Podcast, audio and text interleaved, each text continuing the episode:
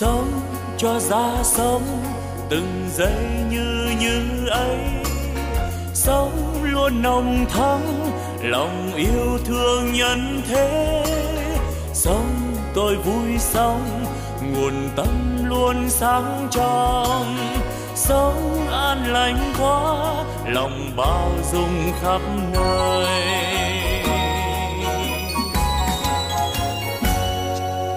Sống tôi vui sống từng giây yêu thương quá sống tháng sống vì tha nhân nên vui sống phút như như ấy, làm cho tâm tươi sáng. Cái như như ấy, là nguồn tâm sáng soi. La la la la la la la la la la la la la la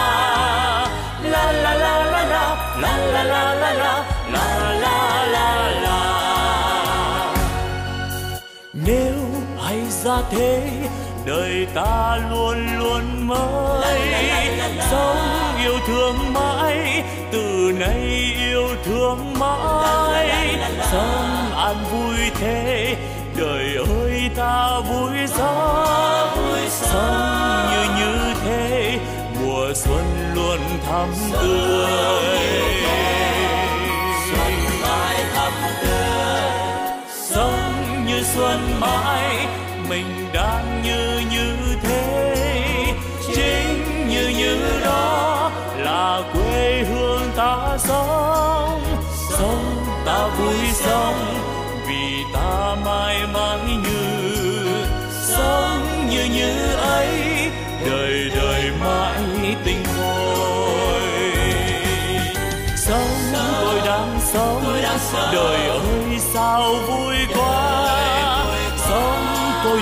Sống vì đời quá tươi vui, sống như đang sống. Đời vui tươi mãi mãi.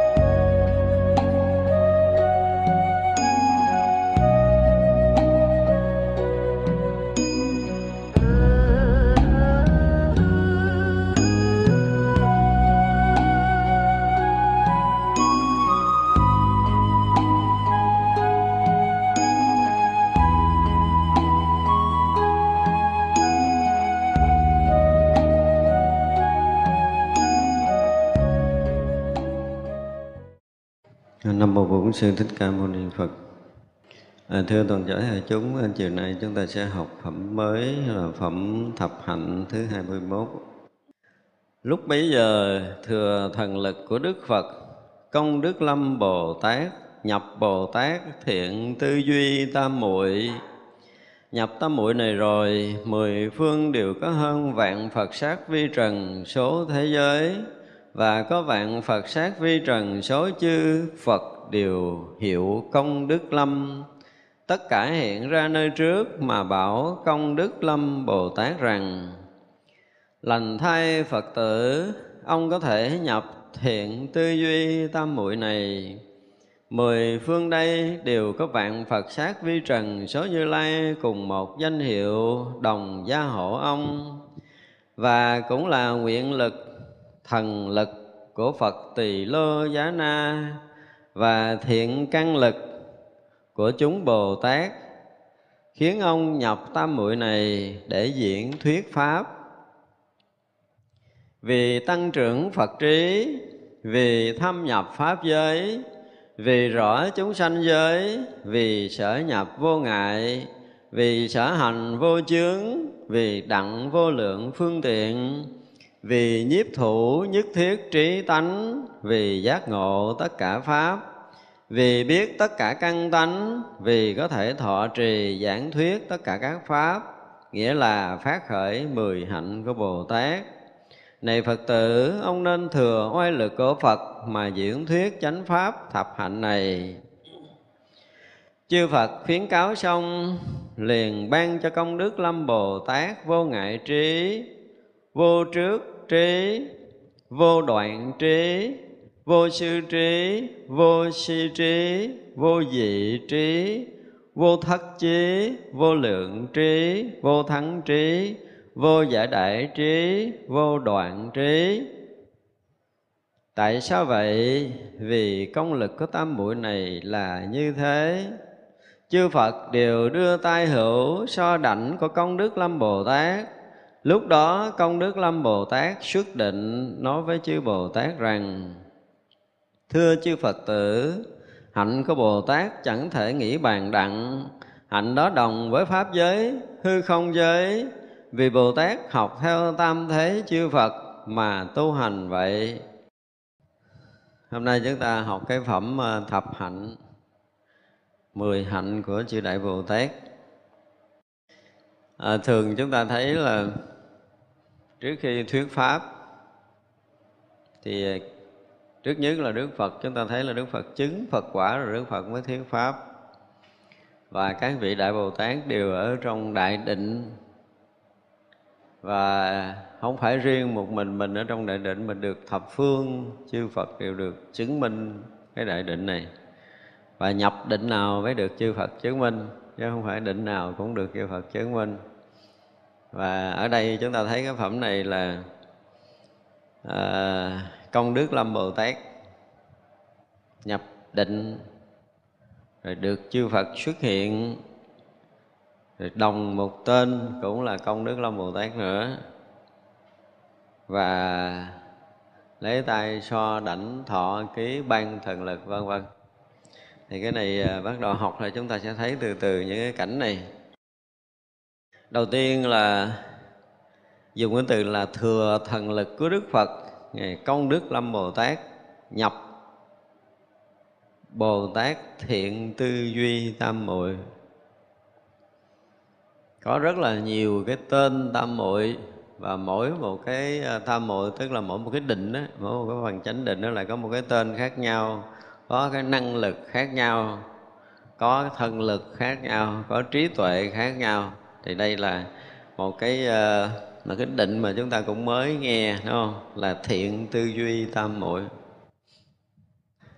Dùng cái từ tư duy cái chúng ta liền nghĩ tới là cái định này ờ, là cái chỗ tận cùng của tư duy chỗ thấy hiểu của à, sự tư duy đến cái mức độ cùng thiện cực thiện hay là gì đó là chúng ta lầm trên tư duy vậy thôi, chứ không phải là tư duy mà là là trí tuệ để thấu hiểu, thấu suốt tất cả những cái thấy biết, cái suy tư, nghĩ tưởng, cái công hạnh, cái việc làm của tất cả bồ tát. Nhập trong định là tự động thấy được hết tất cả những cái điều đó. Như vậy là sau khi nhập ở trong định đó rồi á, thì mười phương thế giới có Phật, sát, vi trần. Số chư Phật khắp mười phương thế giới, tức là số chư Phật đầy khắp mười phương thế giới này cũng đồng một hiệu là công đức Lâm nữa. Chúng ta lâu nay hay niệm cái câu nam mô công đức lâm bồ tát, phải không? Tới đây là chúng ta mới gặp cái vị này. Để thấy rằng tất cả những công hạnh, công đức tu hành của chư đại bồ tát mười phương, đến đây ngài công đức lâm bồ tát bắt đầu nói. Và mà trước khi ngài công đức lâm nói là nhập định thiện tư duy tam hội và trong định này thì xuất hiện chư Phật mười phương đầy khắp hư không đều đồng một tên là công đức lâm bồ tát. Và tất cả chư Phật đều hiện ra phía trước mà nói rồi cái này à, à nếu như chúng ta giàu giàu tưởng tượng chút không thì chỉ dùng cái tưởng tượng chúng ta tưởng là bây giờ mình ở trong định các có đức phật lại nói mình câu này câu kia dạy mình điều này điều nọ đúng không? Thành ra bây giờ có rất là nhiều cái cảnh định. Chắc có lẽ cũng đọc mang máng đâu mấy cái kiểu này. Rồi đó là bắt đầu ngồi nhập định rồi được chư thiên tới dạy, rồi chư phật dạy, chư bồ tát dạy. Nhưng mà thật sự họ đâu có hiểu.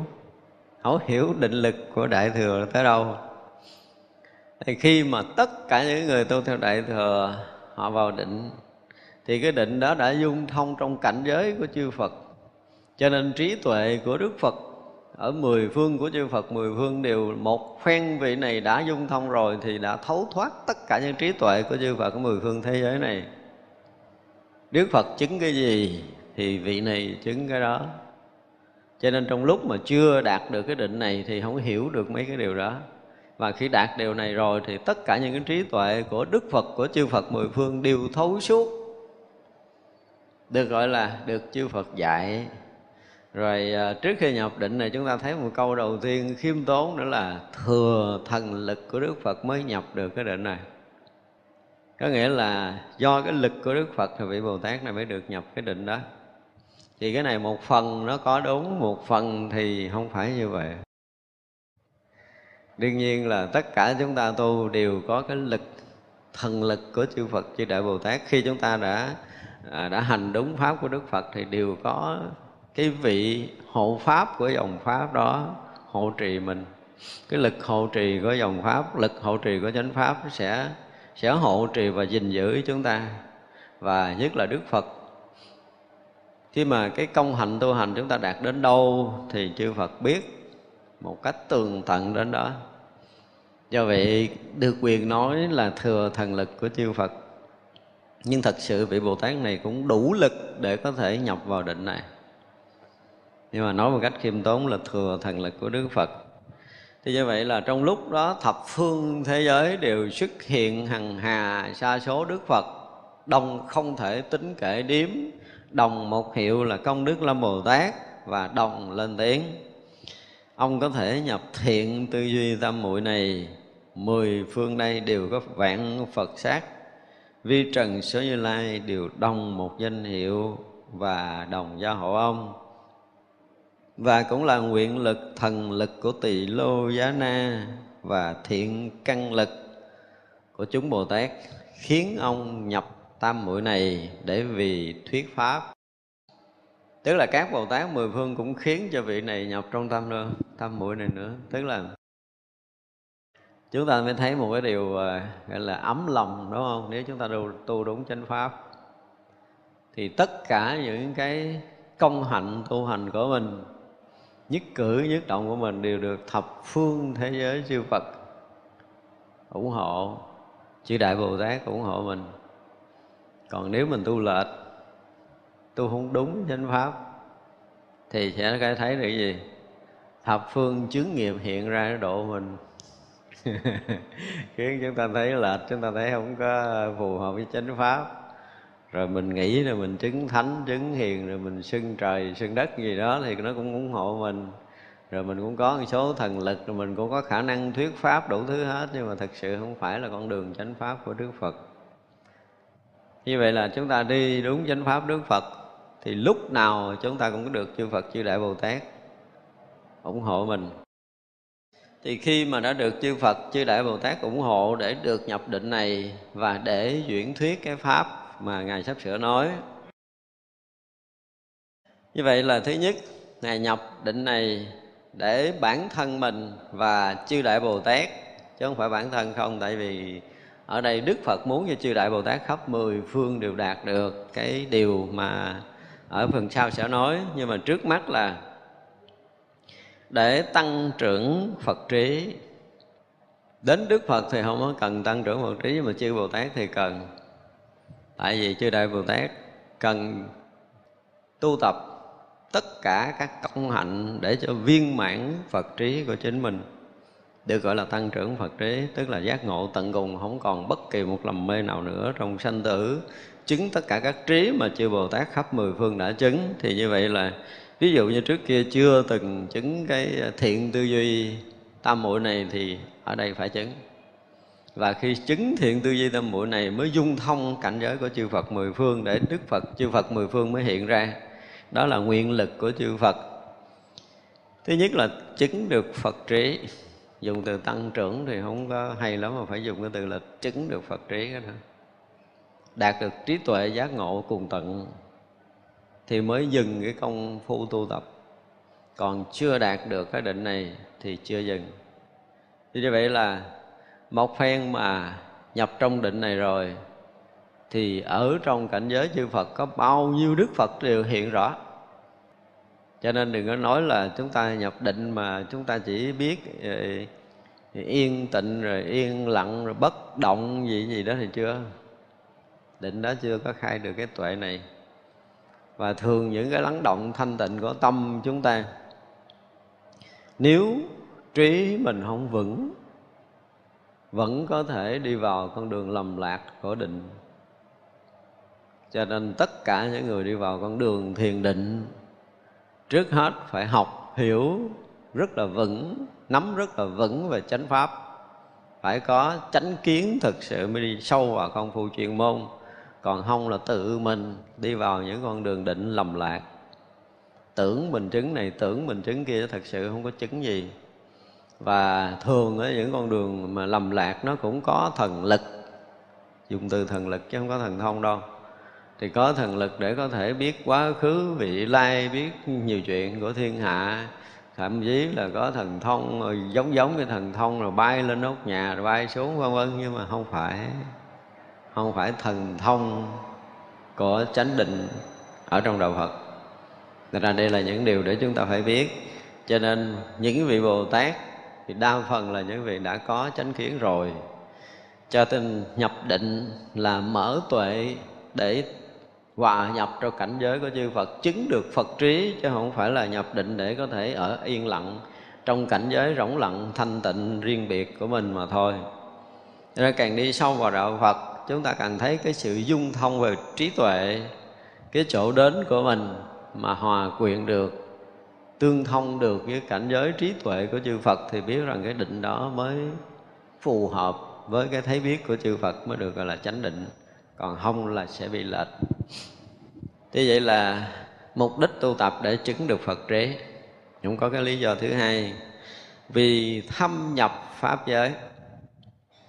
Phật trí không phải riêng của một Đức Phật hay là của chính mình mà lúc đã thâm nhập Phật trí, có nghĩa là thâm nhập pháp giới này. Như sáng chúng ta nói, là khắp pháp giới nào đều đều hiện hữu cái toàn tri. Cái toàn tri không có nghĩa là nó hiện cái toàn tri để nó tri cái khác. Mà cái tri của cái hoa này nó sẽ tri cái hoa này một cách tường tận. Và cũng cái hoa này nó tri khắp pháp giới một cách tường tận không có cái tri nào khác cái tri nào cái tri nào nó cũng có thể tri khắp pháp giới này. Tại ra giống như tri qua tri lại không phải Nhưng mà tại vì tất cả cái tri nó như nhau. Như nhau hỏi đừng chúng ta đừng có hiểu cái nghĩa so sánh như nhau là nó giống như nhau Nó bằng nhau, nó không có hơn, không kém nhau Không có nghĩa này. Chúng tôi dùng cái từ như nhau Không có nghĩa là không hơn, không kém Không cao, không thấp, bằng nhau. Không, không, không có nghĩa đó mà như nhau có nghĩa là tương thông là dung thông, không có riêng khác. Đây là điều kỳ lạ. Hư không và cái hoa lúc đó là nói là một chứ không phải. Cái hoa nó vẫn tri theo cái tri của cái hoa. Nhưng mà cái hoa tri thì hư không sẽ trì và hư không đang tri cũng như hoa tri và cũng như mình đang tri. Thực sự lúc đó mà họ mất mình rồi.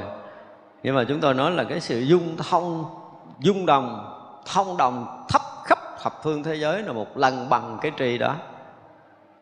Hay như vậy là tất cả những cái tâm tư của chúng sanh khắp pháp giới mười phương này lúc đó được cái vị bồ tát này thấu hiểu. Tất cả tâm của tất cả chúng sanh lúc đó được tri một lượt. Rất là kỳ lạ, không không đủ sức để có thể diễn tả hết cái cảnh giới này. Thì mới được là nhập trong trí tuệ Phật và nhập trong pháp giới nhập thành pháp giới thật sự lúc đó là pháp giới, chứ không có là mình. Cho nên toàn pháp giới là toàn tri. Chứ nó không còn là mình ở đây để mình tri pháp giới. Khác lắm khác lắm với cái biết của của thức. Thức thì có thể tri khắp pháp giới, nhưng mà trí là khắp pháp giới là tri. Hai cái khác nhau khác nhau. Ở ra là khi một người là nhập trong Phật trí là phải nhập trong Pháp giới. Toàn Pháp giới này là trí, Toàn Pháp giới này là Phật Pháp giới. Phật giới chứ không Pháp giới, Nó toàn Pháp giới này là Phật. Cho nếu như cái định mà chưa vào tới chỗ này Thì chưa phải là chánh định.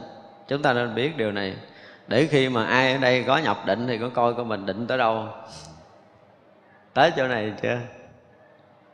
Một cái tri của mình mà cành lá nhỏ này nó không tri được như mình thì chưa phải là nhập pháp giới.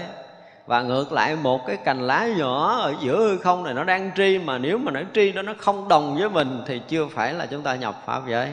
Cái hư không là đang tri như thế nào thì cái người đang ở trong định đó dung thông với cái tri của hư không. Toàn pháp giới này là một pháp giới tri. Không có cái thứ hai thì lúc đó chúng ta mới cảm nhận được cái sự rung động, vi diệu của pháp giới linh trì còn bây giờ mình nói thì mình tưởng thôi. Mình cũng thấy cái mức độ rung động nó như thế nào. Chứ còn nhập trong pháp giới này là cái chỗ tận cùng để chúng ta mình tưởng tượng. Như bây giờ mình tưởng nha, giờ cho chúng ta được quyền tưởng cái hồi mà chúng ta bắt đầu à, đi vào sinh tử đó là chúng ta khởi nguồn từ cái vọng động. Chúng ta khởi nguồn từ cái vọng động. Chúng ta mới đi một vòng. Đi một vòng cho tới tận cùng cái khổ đau của địa ngục. Đi một vòng bắt đầu đi ngược, ngược từ từ lên. Thì bây giờ nếu mà dùng cái từ là chúng ta đang đang đang đang bắt đầu đi về nguồn. Và tới mỗi ngày chúng ta về tới cái chỗ tận nguồn của mình là mình tan biến để thành pháp giới trở lại nó không còn có cái riêng rẽ của một chúng sanh nữa. Nhưng không có nghĩa là hòa đồng là thành một. Không có. Đó mới là một cái điều hay ha. Tất cả chúng ta ở đây có một âm thanh chúng ta đồng thời nghe một lượt. Nhưng mà mỗi chúng ta đều nghe cái riêng của mình. Chứ không phải là à, nghe là đương nhiên là nghe một lượt, nhưng mà cái nghe này nó không có thành một với với người bên cạnh. Không thành một. Chúng ta ở trong hội trường này vẫn nghe, mình nghe rõ ràng, giống như người bạn mình đang nghe.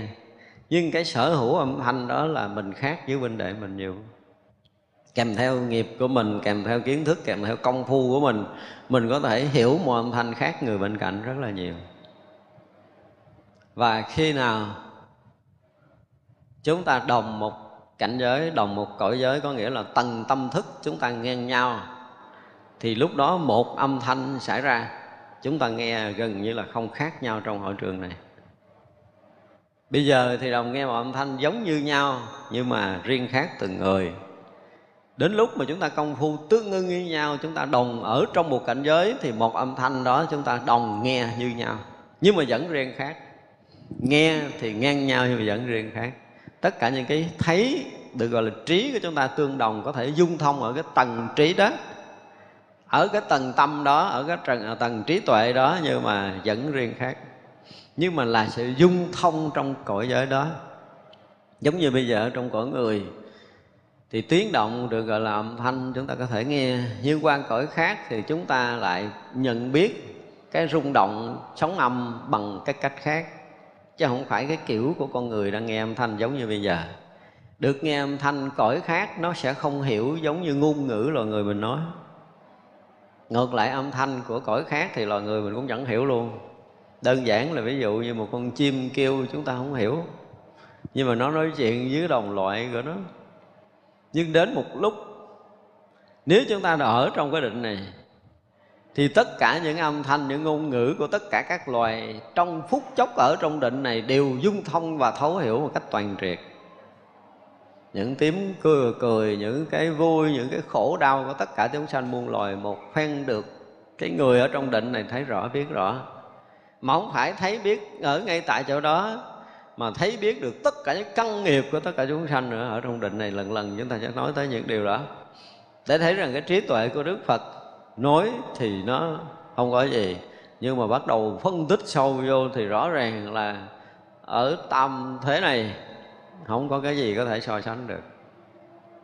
Đủ để có thể làm thầy tam thế chư Phật mà thực sự khi nhập được pháp giới là đủ liền. Một phen nhập trong pháp giới này là đủ. Nhập pháp giới á, nhiều người cũng hiểu nghĩa là mình lúc đó mình bỏ mình. Mình nhập trong cái khác không phải như vậy mà là phải tan mất cái riêng của chính mình. Lúc đó mới còn mình, một điểm nhỏ mình cũng được tan biến để hòa thành pháp giới này. Thì lúc đó mới được gọi là cái gì?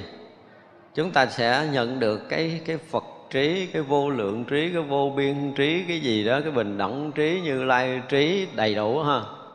Lúc đó chúng ta sẽ thấy cái sự rung động của cái hư không không rỗng này thì bây giờ mình không thấy đâu. Bây giờ rõ ràng mắt chúng ta thấy cái khoảng rỗng này, nó là rỗng, không có gì hết, là do chúng ta bị lệ thuộc trong vật chất này. Nhưng đến lúc mà chúng ta đã nhập trong cảnh giới định rồi là đầy rễ hư không này với hằng hà sao số những cái sóng từ. Và hư không này không có rỗng, hư không này không có rỗng. Thì lúc đó mới đủ trí tuệ được, gọi là, nhập trong pháp giới còn chưa có thấy biết như vậy là không biết pháp giới này là cái gì. Một hạt cát hiện ra phía trước, chúng ta nó hiện đầy đủ mười phương thế giới trong đó. Không cần phải nhìn cái gì. Không cần phải nhìn viễn vọng kính. Không cần. Lúc đó mới thấy sự kỳ diệu ở trong cái đại định của của Phật giáo là cái gì. Còn bây giờ thì chưa. Hả? nhập định mà lặng lặng, yên yên, thấy cái gì trong người, ở ngoài người gì đó là chưa có tới đâu hết đó phải đạt tới cái cảnh giới nhập pháp giới này. À, dùng cái từ dài dài thêm chút là nhập pháp giới tánh toàn chân phải nhập được trong cảnh giới đó. Vì rõ chúng sanh giới tới đó thì tất cả chúng sanh đều được rõ.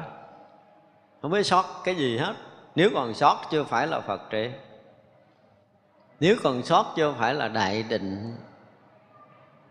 Thành ra cái định mà không biết gì thì không đúng chúng ta nên biết như vậy. Nhưng mà thỉnh thoảng chúng ta tu chúng ta cũng phải trải qua cái giai đoạn là là tan biến là là là, là rỗng lặng là thanh tịnh nhưng mà không biết gì. Lần lần nghiệp chúng ta cũng nhờ những cái định đó mà nó lắng dịu. Nó chỉ trải qua một lần thiền định là cái nghiệp tập phiền não chúng ta nó được tan biến rất là nhiều. Được hướng dẫn với những cái vị chân sư đủ cái trí tuệ giác ngộ thì họ sẽ sẽ giúp chúng ta trong cái định đó chúng ta làm cái gì để vượt qua. Lơ mơ vô định qua không được. Cái kỳ á giống như mình bị ờ, bị một cái nghiệp hút thuốc hay gì đại khái đây nha. Không đủ ý chí qua không được. Bị nghiện thuốc. Định nó cũng làm cho người ta nghiện kiểu đó, đó. cứ ngồi thiền là rớt vô đó ngồi thiền rớt vô đó ra không được không phải dễ đâu. Ngồi được một, hai tiếng, rồi lên tới bốn, năm tiếng, rồi lên tới 10 tiếng, tới 20 tiếng, cho tới một ngày, hai ngày. Đó là nghiện, là nghiệp định. Định này khó gỡ lắm à. Rồi phải gặp cao thủ mới lôi chúng ta ra cái vùng trời là yên ổn, tịch lặng đó, chứ nếu không là chúng ta ở đó hoài. Không được cái gì. Thậm chí nhập định đó, bỏ sát chơi nhưng mà rõ ràng không có trí tuệ thánh. À, không phải chuyện đơn giản. Thấy vậy chứ không phải đơn giản. À, cho nên là được phật trí rồi thâm nhập trong pháp giới tánh toàn chân rồi và lúc đó rõ chúng sanh giới rõ lắm thấy rõ biết rõ. Vượt ngoài cái thân căn này để có thể thấu hiểu tất cả mọi loài mọi chỗ mọi nơi trong pháp giới mười phương. Tất cả chúng sanh đều được thấu hiểu hết rồi vì sở nhập vô ngại, mình ờ, mình học tới đâu thì mình hiểu cái vô ngại tới đó. Nhưng mà đạt tới cảnh giới vô ngại rồi á, thì chúng ta mới thấy cái vô ngại của đạo Phật là không có thể dùng ngôn ngữ nói được nữa. Tức là muốn vào cõi giới chư Phật thì chưa đầy một sát na là đã nhập trong cảnh giới chư Phật, chư đại Bồ Tát liền. Nhập trong tất cả cảnh giới chư thánh, các vị chư thiên cõi trời và khắp tất cả các loài chúng sanh ở khắp pháp giới mười phương này, muốn vào cảnh giới nào thì tiền tự tại không còn ngăn ngại nữa. Chứ không phải tự tại vô ngại là mình không dính gì trong cái cõi người của mình, đúng không? Những cái tiền tài, danh vọng, ăn uống, ngủ nghỉ, cõi này được gọi là, chúng ta không có dướng mắt được gọi là vô ngại. Nhỏ lắm chuyện có con cõi này mà cũng đã quên quan rồi. Cõi này chưa dính gì được tự nhiên mà chớp mắt không có nhập vô cõi trời được thì còn ngại có một cõi giới nào mà người này không tự do đi lại được thì người đó còn ngại. Chứ đừng nói cõi người cõi người là chuyện nhỏ, mà cõi người còn nhiều chỗ mình vô còn không nổi mà. Thì chưa được gọi là tự tại đâu. Tự tại là từ cõi phật cho tới cõi chúng sanh côn trùng nhỏ nhất người này muốn tới cõi nào liền tới, muốn hòa nhập cõi nào liền hòa nhập. Muốn hiểu biết cõi này là cái gì, liền được hiểu biết một cách tường tận, không có chỗ thấu sót nữa. Thì đó được gọi là sở nhập vô ngại. Cái chỗ đến là không có ngại. Và đến không ngại thì đi cũng không ngại. Chứ không phải tới cõi người này bị dính ở đây ra không được.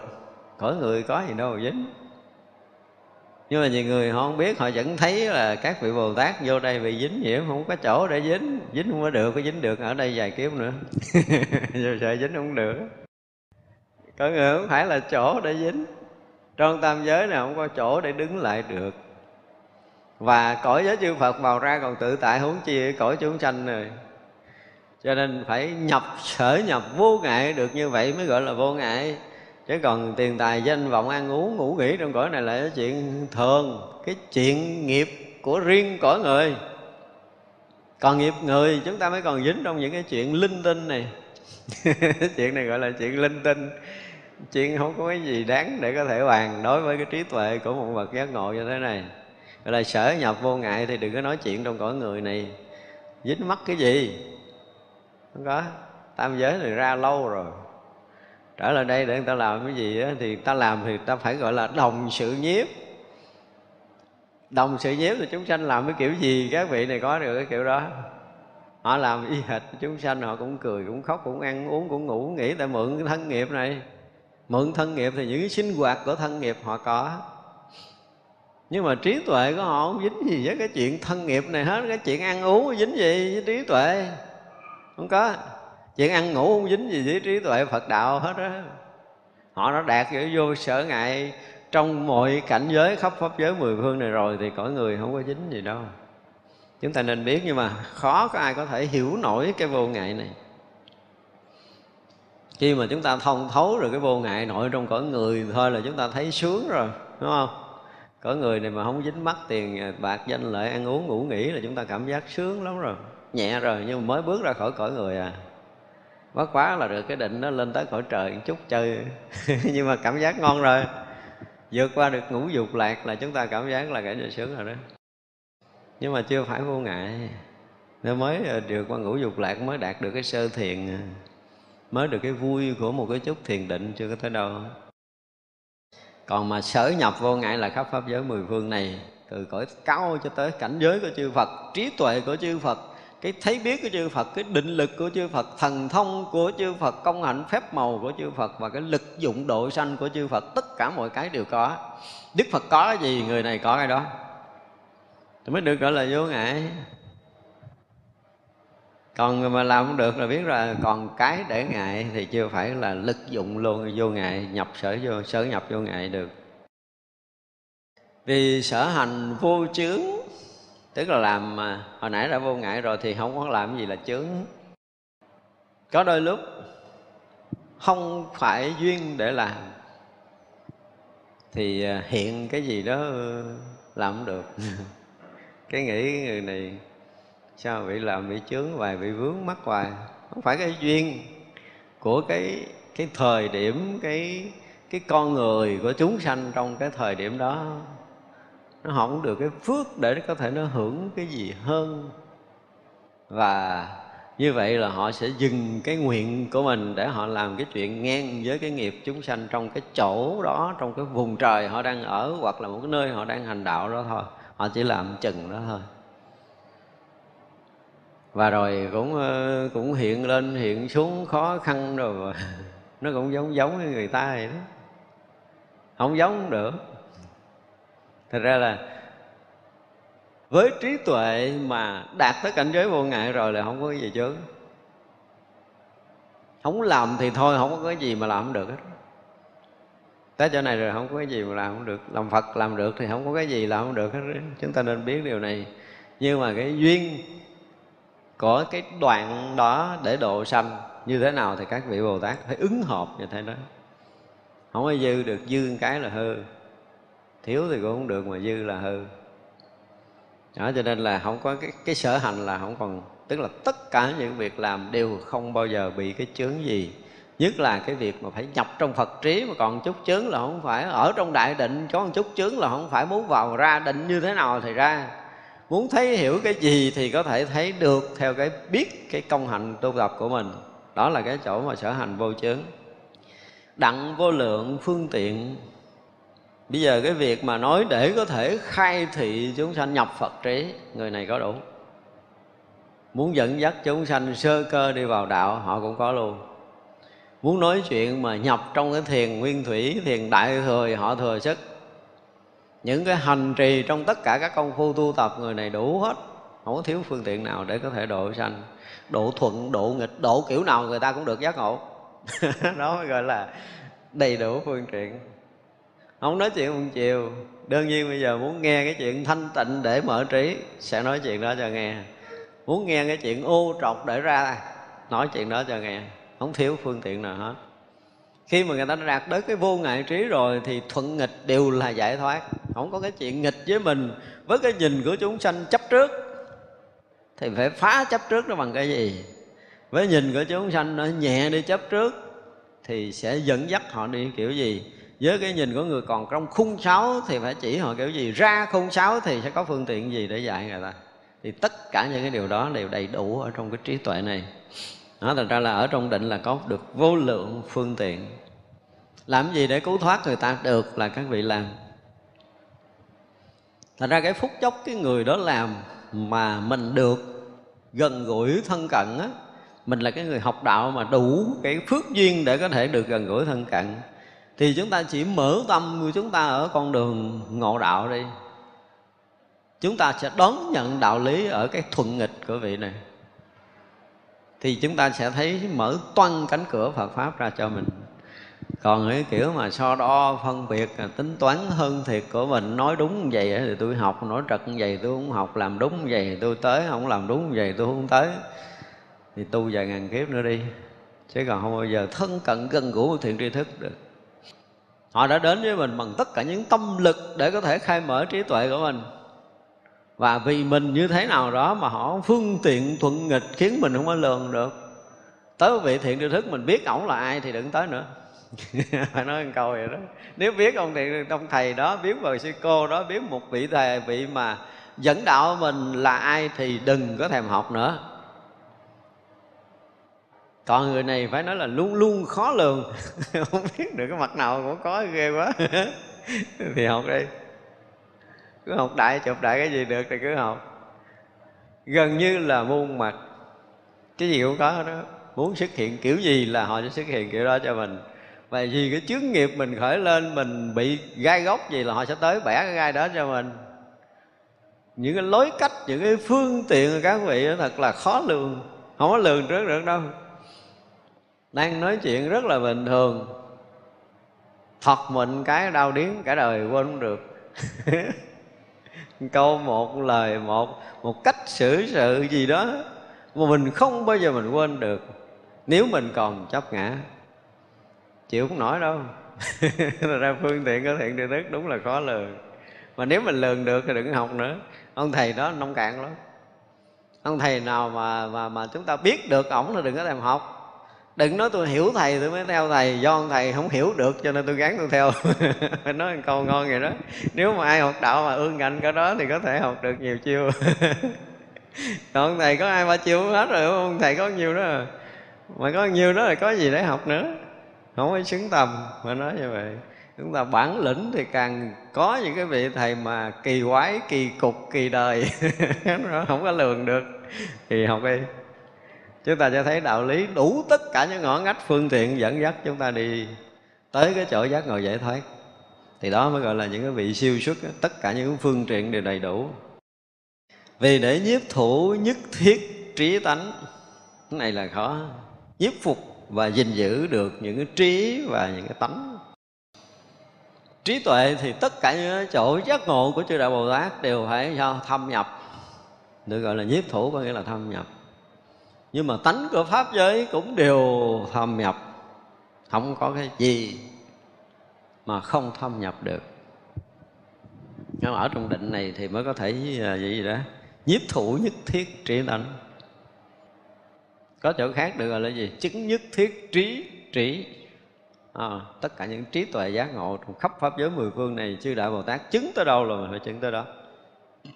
Cõi giới nào nhập định kiểu gì? Cõi người mình dùng cái từ vào ra trong định nhưng qua cõi khác sẽ không nói điều này.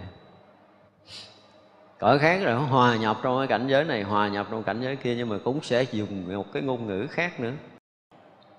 Nhưng mà chúng ta thấy rằng khi mà tự tại rồi thì tất cả những cõi, những cái cảnh đều hòa hòa, nguyện ở nơi mình hết. Mình muốn hòa nhập cái chỗ nào mình hòa nhập. Thì trí tuệ giác ngộ, dung thông pháp giới mười phương này là chỗ như nhau khi tất cả các vị bồ tát tới thì toàn pháp giới này là toàn tri hiện hữu một lượt thì chỗ đó là chỗ dung thông, chung đồng. Vì giác ngộ tất cả các pháp, không có pháp nào không thấu triệt. Nhưng mà giác ngộ có nghĩa là mình hiểu đâu, không có nghĩa là mình biết. Như hồi nãy chúng tôi nói là cái cành lá khi nó nhận được một ngọn gió, nó thổi, nó mát như thế nào? Thì mình sẽ thấu hiểu cái sự mất dịu của cái lá đó như cái lá nó đang thấu hiểu. Đừng vậy mới gọi là nhập pháp giới nha. Ví dụ như trong cái khoảng hư không này, cái không khí ở đây, nó đang oi bức tự động, có một cái luồng gió về. Thì cái khoảng hư không này nó sẽ thay đổi cái nhiệt của không khí ở tầng nào, thì mình lại thấu hiểu cái nhiệt ở tầng đó của hư không, chứ không phải là của mình nữa không phải là mình biết, mà là lúc đó nó thay đổi như thế nào thì chính mình được thay đổi trong cái khoảng không gian đó như thế đó. Phải thấu hiểu một cách toàn triệt như vậy. Nhưng mà thực sự không phải, mình nghe từ hiểu cái mình tưởng là tâm thức của mình chứ không phải. Nó là một cái sự thấu tột, hòa quyện, tương thông, chứ nó không phải là cái người khác hiểu về. Không phải là mình hiểu ai đó, không phải như vậy, không phải là đối tượng như vậy nữa như vậy là đối với tất cả các pháp tánh tướng như thế nào thì hành giả đều thấu gột như thế đó không lầm lẫn. Thật ra trong nhà thiền hay dùng cái từ mà không nghĩ thiện, không nghĩ ác Nhiều người không học thiền sâu họ cho rằng cái đạo Phật gì mà dạy cái kiểu Nhất là đạo thiền dạy cái kiểu gì không thiện, không ác là thành gì?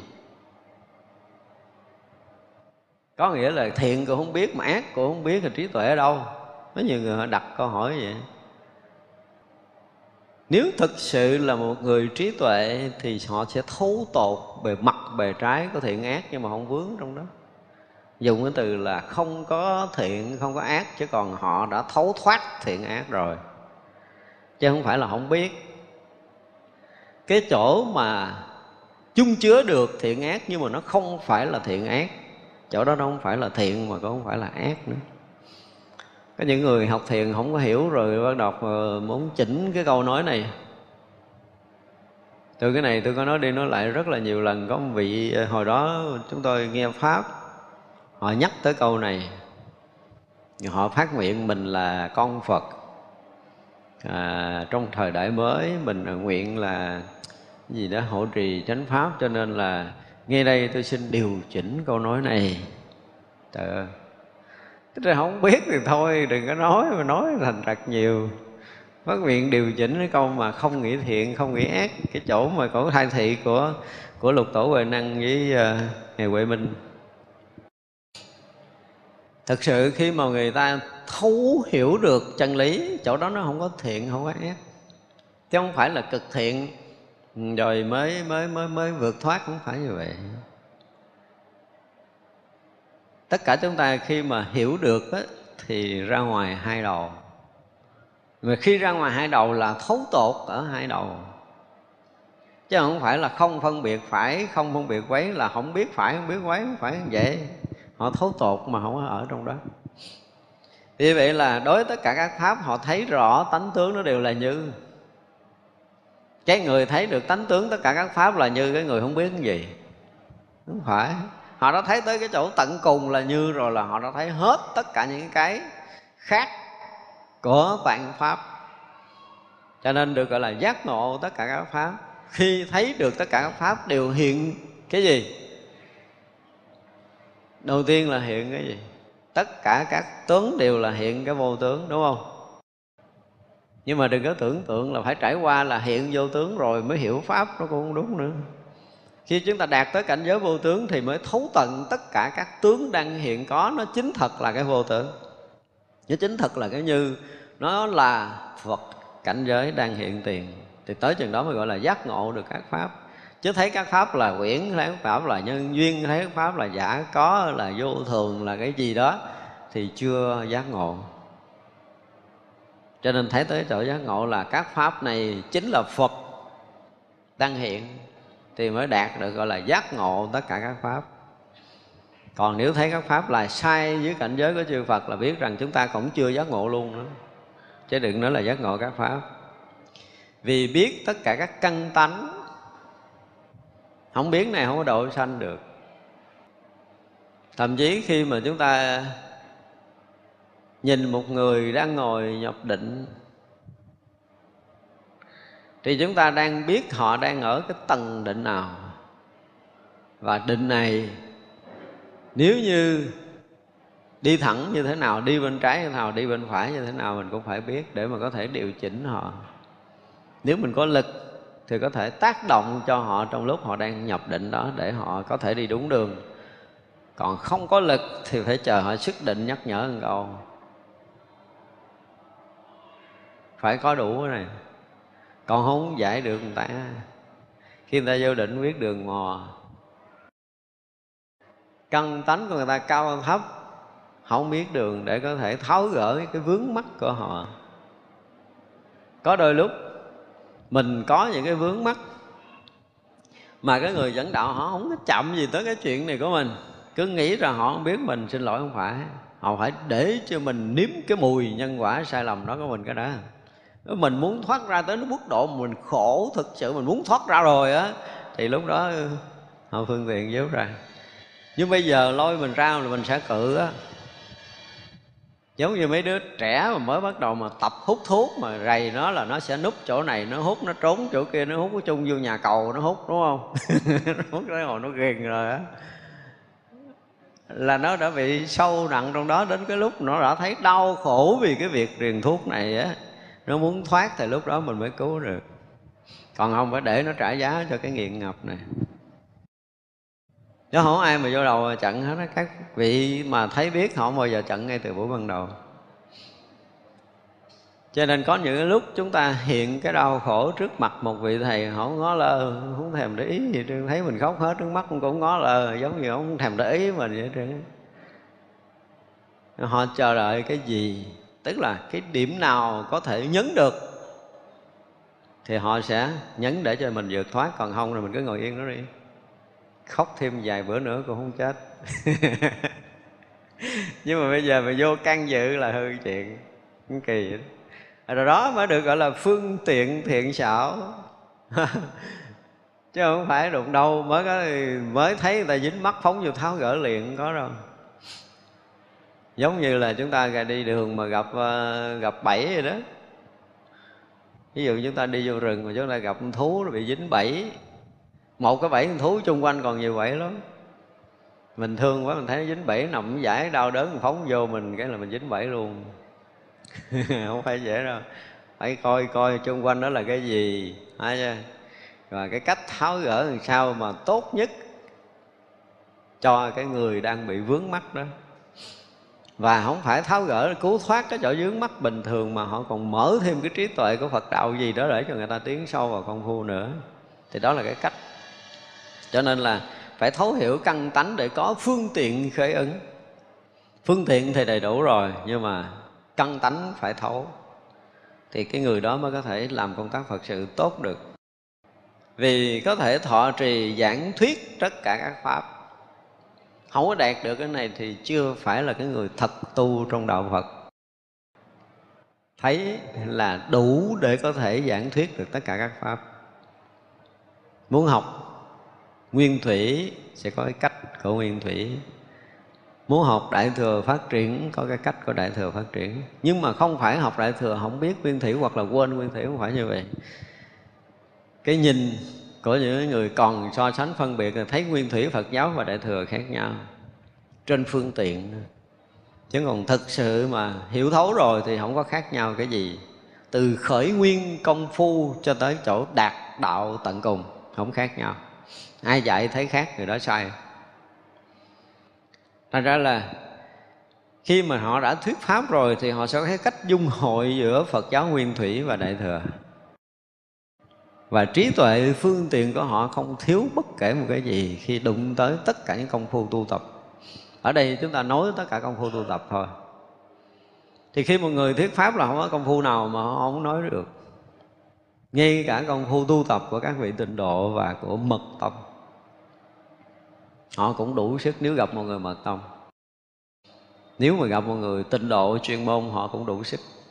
Cần để tháo gỡ cái gì, họ sẽ có cách bên ngoài, ví dụ như mật tông là sử dụng ấn khế rồi sử dụng những cái bài mật chú thì thấy như là một cái chuyện khác với người ngồi yên trong thiền định. Nhưng không, đó là phương tiện.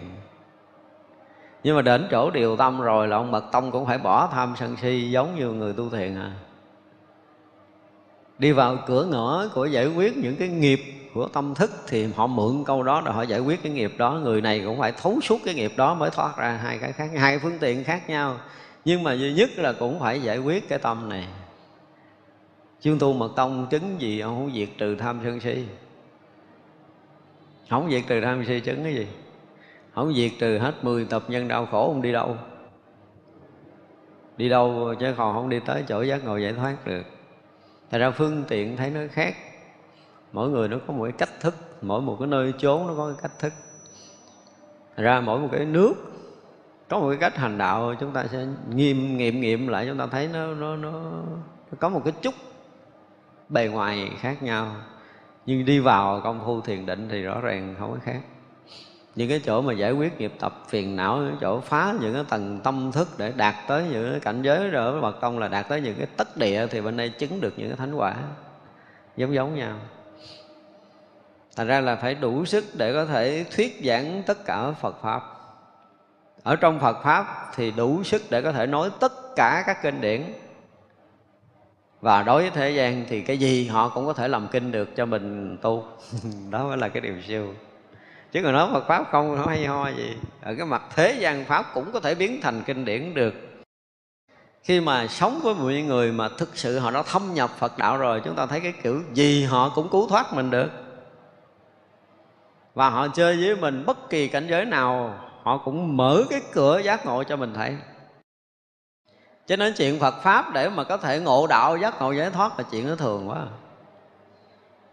Thường, Không có phải là siêu trí tuệ siêu xuất tam giới rồi thì không có cửa ngõ nào, không phải là giác ngộ giải thoát cái cửa mà cực nhiễm thì là cực thanh tịnh, họ sẽ lật cái cửa thanh tịnh, ngay cái chỗ cực nhiễm cho mình thấy để mình thấy rằng đạo lý là chạm tới là được giác ngộ chứ không có nói chuyện khác nữa, không có nói tịnh hay là bất tịnh ở chỗ nào hết đó. thì đó mới thật là đạo lý, cho nên là kinh điển thì thừa sức để có thể giảng thuyết từ cạn tới sâu. Tất cả các hệ thống kinh từ nguyên thủy cho tới đại thừa Phật giáo, thiền tông cho tới tịnh độ đều có thể giảng thuyết một cách trôi chảy, linh thông. Rồi thế gian pháp chậm tới cửa ngõ nào sẽ bật cánh cửa giác ngộ cho mình thấy cửa ngõ đó. Không lầm lẫn. Với một người lầm thì kiểu gì nó cũng lầm, đọc kinh nó cũng lầm, ngồi thiền nó cũng lầm nhưng mà người đã không làm rồi thì làm cái gì nó cũng không làm. Chúng ta nên thấy được như vậy, trí tuệ của một người mà tu tập phật đạo mà đạt thông rồi là tất cả những cái điều này họ sẽ có. Rồi tới nữa là bắt đầu là cái nghĩa phát khởi, vười hạnh của bồ tát. Này phật tử, ông nên thừa oai lực của phật mà diễn thuyết pháp thập hạnh này. Chuẩn bị nói thập hạnh của bồ tát chư phật khuyến cáo xong liền ban cho công đức lâm bồ tát. Thứ nhất là vô ngại trí. Vô ngại trí thì hồi nãy mình nói rồi, tức là trí tuệ mà thâm nhập từ cái cảnh giới tu chứng của chư phật. Chư đại bồ tát, chư vị thánh hiền có đầy đủ, không có thiếu bất kỳ cái chỗ nào, cảnh giới nào, trí tuệ nào, vị này cũng có. Thứ hai là vô trước trí. Cái trí mà nó không có chỗ vướng lại không có động lại thấy một cái là thông hết. Và nằm ngủ cũng thông khỏi cần ngồi thiền, nhập định gì hết. Không có chỗ nào không thông, không có chỗ nào mà vướng mắt được. Không có chỗ nào mà trụ được, không có chỗ nào mà trước được cả. Trí tuệ này là phải có. Cái này không phải là được ban, dùng từ ban nghe nó kỳ. Tới đây rồi không ai cho mình hết á. Ở trong cảnh giới thiền định này là không cần cái cái sự trợ giúp nào đâu. Tự động có thì như vậy là được vô trước trí, được vô đoạn trí. Tức là trí tuệ không được gián cách. Bây giờ tỉnh một chút mê, không có chuyện này. Đã giác là giác. Đã không lầm là không lầm. Đã không dính là không dính. Đã không vướng là không vướng không trước là không trước. Không động là không động. Không có chuyện giờ động chút, không động. Không có chuyện này, không có được sai sót cái này cho nên có nhiều người nói, tôi cũng thấy được đạo lý là vô ngại, nhưng mà sau rồi lúc đầu sống được, sống thời gian thấy bị vướng rồi à? không phải như vậy. Trí tuệ đó là nó còn truyền đoạn, chưa phải được thấy biết toàn triệt cái đạo lý vô trụ. Nội thấy được cái vô trụ một cách trọn vẹn rồi là chỗ vướng chút cũng không có. Họ sống kiểu gì cũng không vướng. Trong ngoài, trên dưới là ở trong cõi người cho tới cõi khác đều không vướng, gọi là vô trước, đạt được cái trí tuệ này vô đoạn là giống như là cái gì? Mình à, mình à, các vị bồ tát mà sau đạt cái thập tính, thập trụ, thập hạnh, thập mà hướng tới thập địa rồi, tới đẳng giác rồi, chưa phải rồi tới đạt tới cái diệu giác, tức là cái giác ngộ hoàn toàn. Cho nên không có gián đoạn trong trí tuệ giác ngộ của mình. Trí tuệ không có được gián đoạn. Trí thấy biết giác ngộ là thường hằng đạt tới cái chỗ này gọi là vô sư trí. Vô sư trí có phải ban không? Không. Cho nên gọi là ở đây dùng cái từ là khuyến cáo liền cho công đức lâm bồ tát, không có cho. Mà sau khi chư phật mười phương khuyến cáo xong, cái này nữa phải ngon nói ngon này á, thì liền khi ấy công đức lâm bồ tát được vô ngại trí. Rồi vô trước trí, rồi vô đoạn trí, rồi mới tới vô sư trí tức là trí không có do học mà được. Trí tuệ này là được khôi phục cái nguyên sơ của chính mình. Để có thể thấy biết toàn pháp giới này là toàn chân, cái chỗ này không có thầy dạy. Đến đây thì mới thấy chư phật đồng với mình, chứ không phải là chư phật dạy với nữa. Sĩ vô sư nó kinh khủng như vậy. Thấy biết tất cả pháp giới chúng sanh không do ai chỉ bài chỉ đạt tới cái định này, đạt tới cái trí này là tự động cái pháp giới nó được thấu tột. Mà mình thấy lại những cái điều mình học hồi xưa nó cũng chưa có chuẩn lắm hồi xưa mà mình hiểu cái việc đó qua ý thức, bây giờ mình thấy cái việc đó bằng trí, hai cái này nó khác nhau ghê lắm. Cũng là một ngôn ngữ, cũng là một câu lời đó, cũng là một quyển kinh đó. Nhưng hồi xưa mình đọc, mình hiểu á, giống như vậy. Nhưng bây giờ mình lại ngộ đạo mình thấy cái việc đó cũng là như vậy đó. Nhưng mà cái thấy của trí và cái hiểu của thức về một việc của một người đó thôi là đã nghìn trùng sai khác rồi. Chúng ta mới thấy là cái chỗ thấy biết của trí tuệ khác lắm với cái sự hiểu biết. Lúc đó mình mới tin là ngoài cái thức có một cái trí kinh khủng. Và trong kinh diễn tả rằng cái trí so với cái thức thì giống như cái gì? Cái trí thức á, nó giống như lửa của con đom đốm còn cái trí tuệ vô sư này nó giống như cái núi tu di vậy, không có thể so được. Trí không học nó mới là cái kinh khủng, còn trí học là nó nhỏ nhiệm lắm. Cho nên những cái học thức, những cái hiểu biết nó chỉ là ngọn lửa còn đom đóm thôi. Không có cái gì được có thể bàn và có thể so sánh với cái vô sư trí. Vô sư trí, vô sư trí là cái trí tuệ giác ngộ hoàn toàn, không còn có bất kỳ một cái lầm lạc nhỏ nhiệm nào trong tam giới này nữa được gọi là lậu tận trí vô si cũng có thử, có thể được gọi là lậu tận trí hết tất cả những vô minh lầm lạc, đạt được cái trí tuệ giác ngộ tận cùng mới được gọi là vô si trí vô dị trí dị tức là gì? Dị là là dị biệt á, là khác á. Không có trí thứ hai, chỉ là một cái trí tuệ toàn chân của pháp giới này thôi, không có trí thứ hai. Nếu mà trong pháp giới này có cái trí thứ hai thì trí đó không phải là phật trí trí đó không phải là chánh trí của đức phật, cho nên gọi là vô vị trí. Không có không có cái sự dị biệt trong cái trí tuệ này, đạt tới một cái trí tuệ tận cùng như nhất. Và muốn khác khác không được. Muốn giống giống không được. Tới chỗ đó là không có giống. Không có giống ai, nhưng mà không có khác. Giới pháp giới này không có chỗ nào sai khác hết. Nhưng mà cả pháp giới này muốn giống tới chỗ đó là không có giống được chỉ trừ phật với phật mới có thể dung thông trong cái cảnh giới này thôi. Còn chúng sanh thì không thể giống được. Nhưng mà không khác với tất cả những cái trí tuệ của chúng sanh ở khắp pháp giới này. Nhưng mà nó không có sai khác với cái chỗ tận cùng giác ngộ giải thoát nữa, thì gọi là vô dị trí. Nó không có không có dị biệt với trí tuệ giác ngộ của chư Phật. Vô thất trí.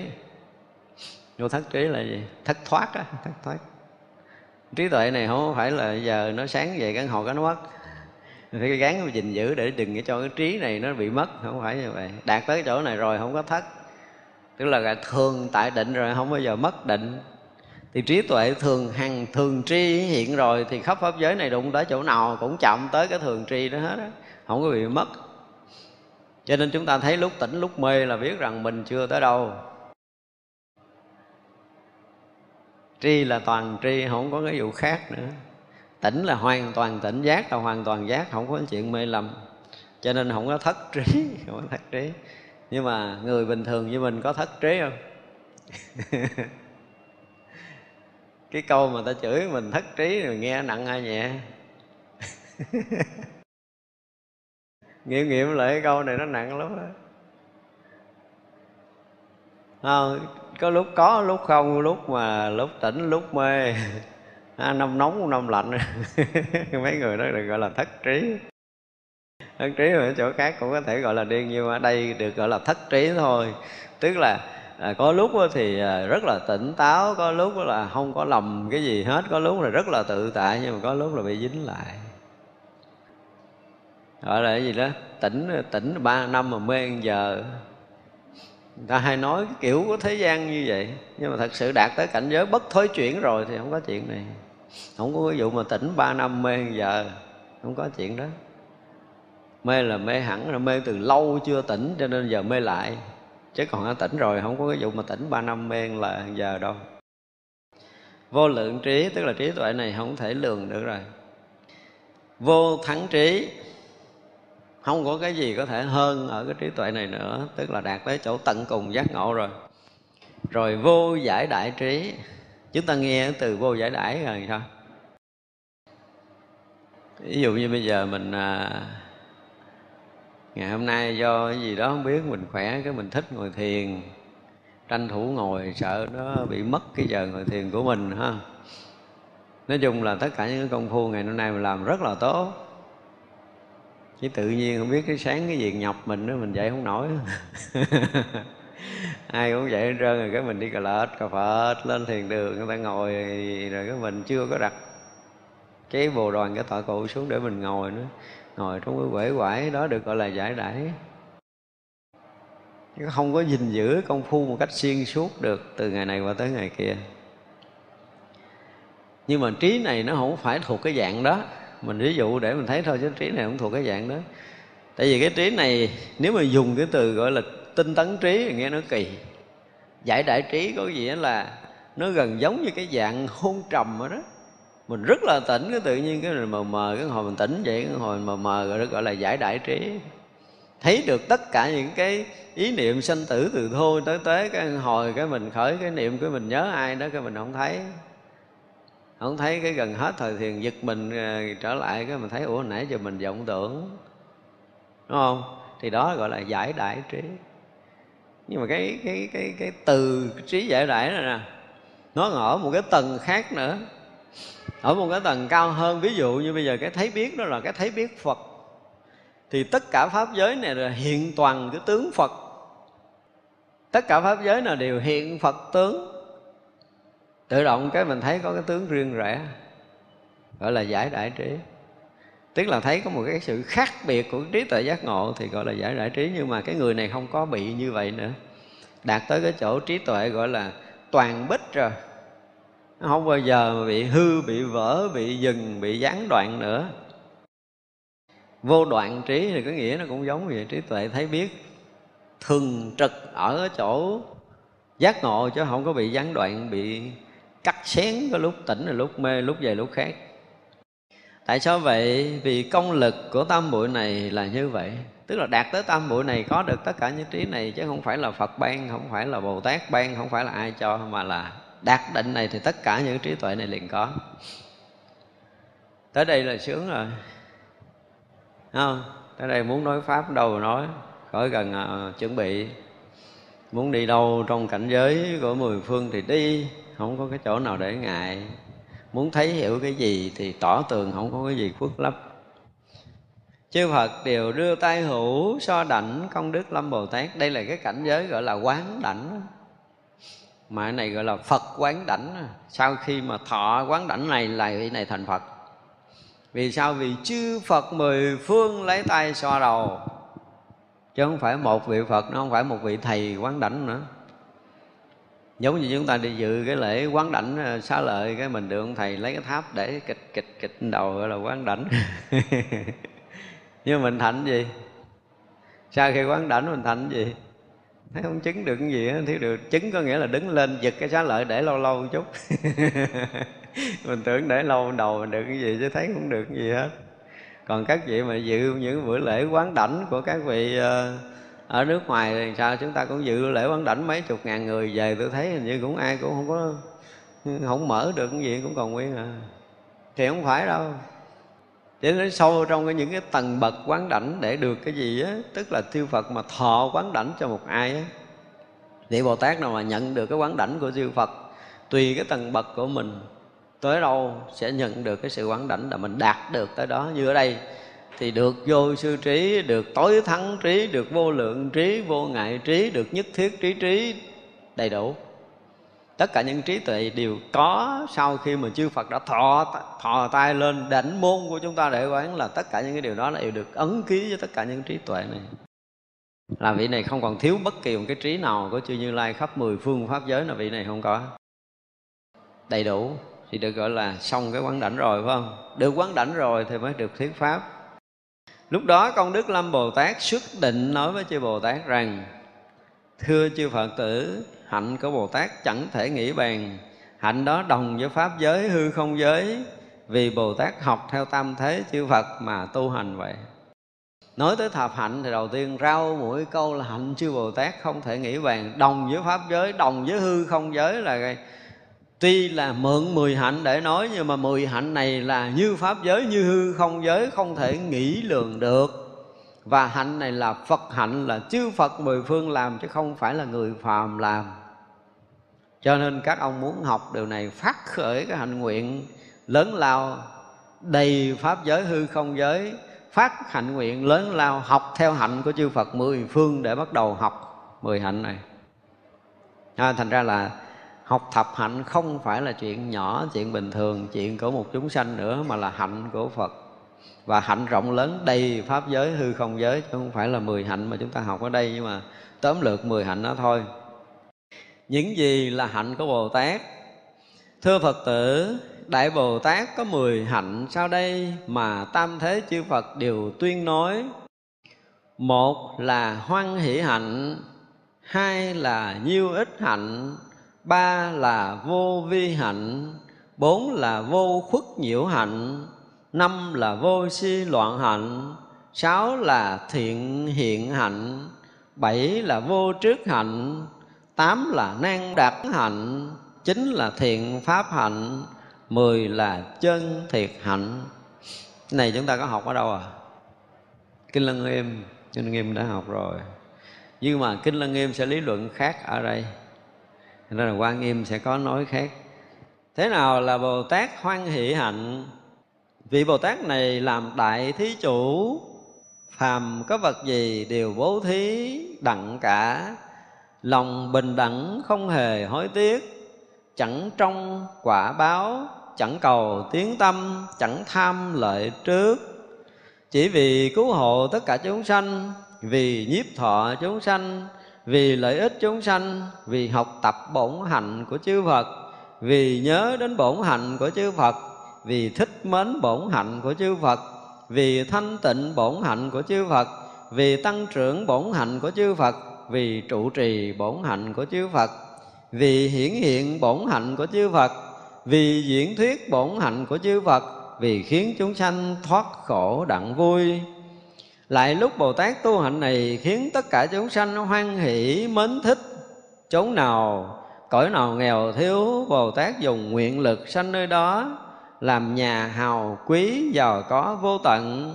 Giả sử mỗi niệm có vô lượng chúng sanh đến chỗ bồ tát vì đói khát mà xin thịt nơi thân của bồ tát để ăn Bồ Tát liền lóc thịt nơi thân mình để dâng cho họ, Khiến lòng họ thỏa mãn, vui mừng, Không hề khiếp sợ, từ chối.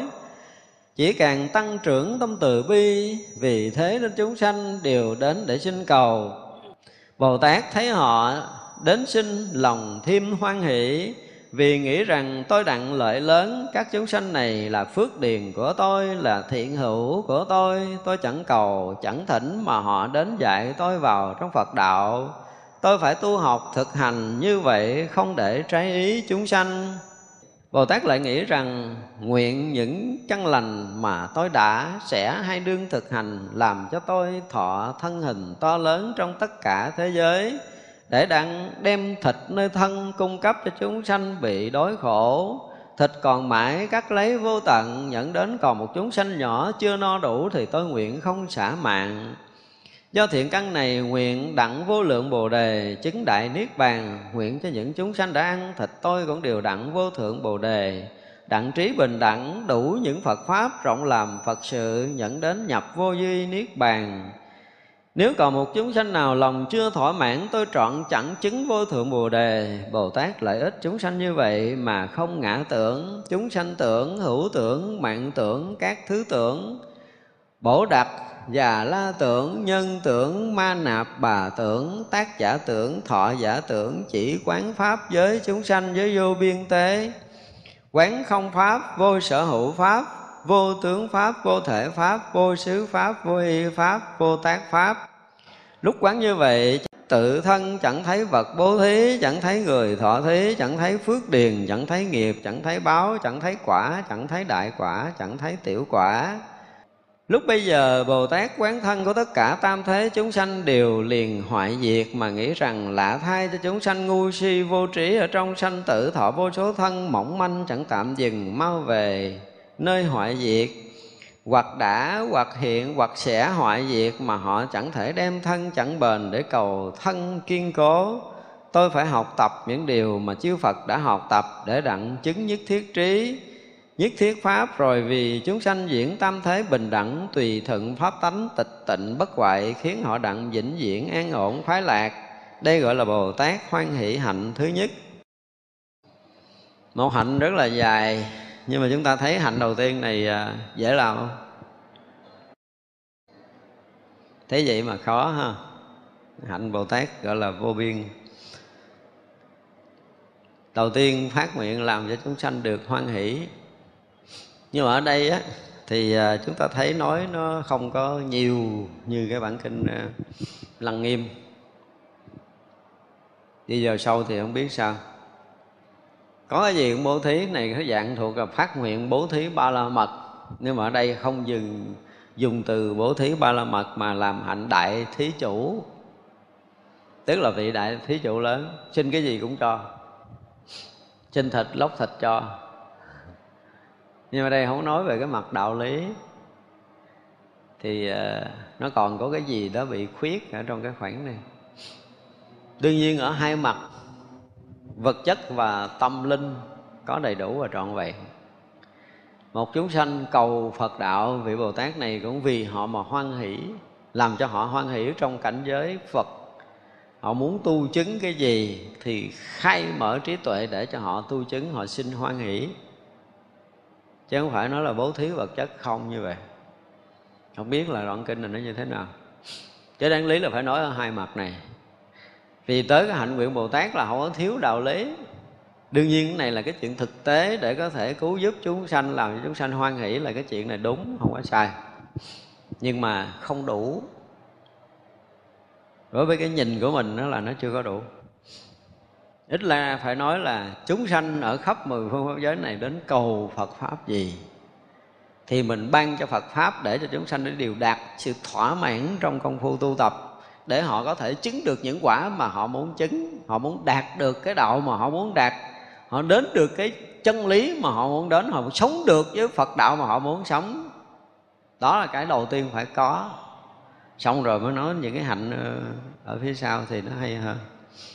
Đằng này vào thì ờ, nói liền. Đương nhiên là do cái lòng từ bi bình đẳng không hề hối tiếc.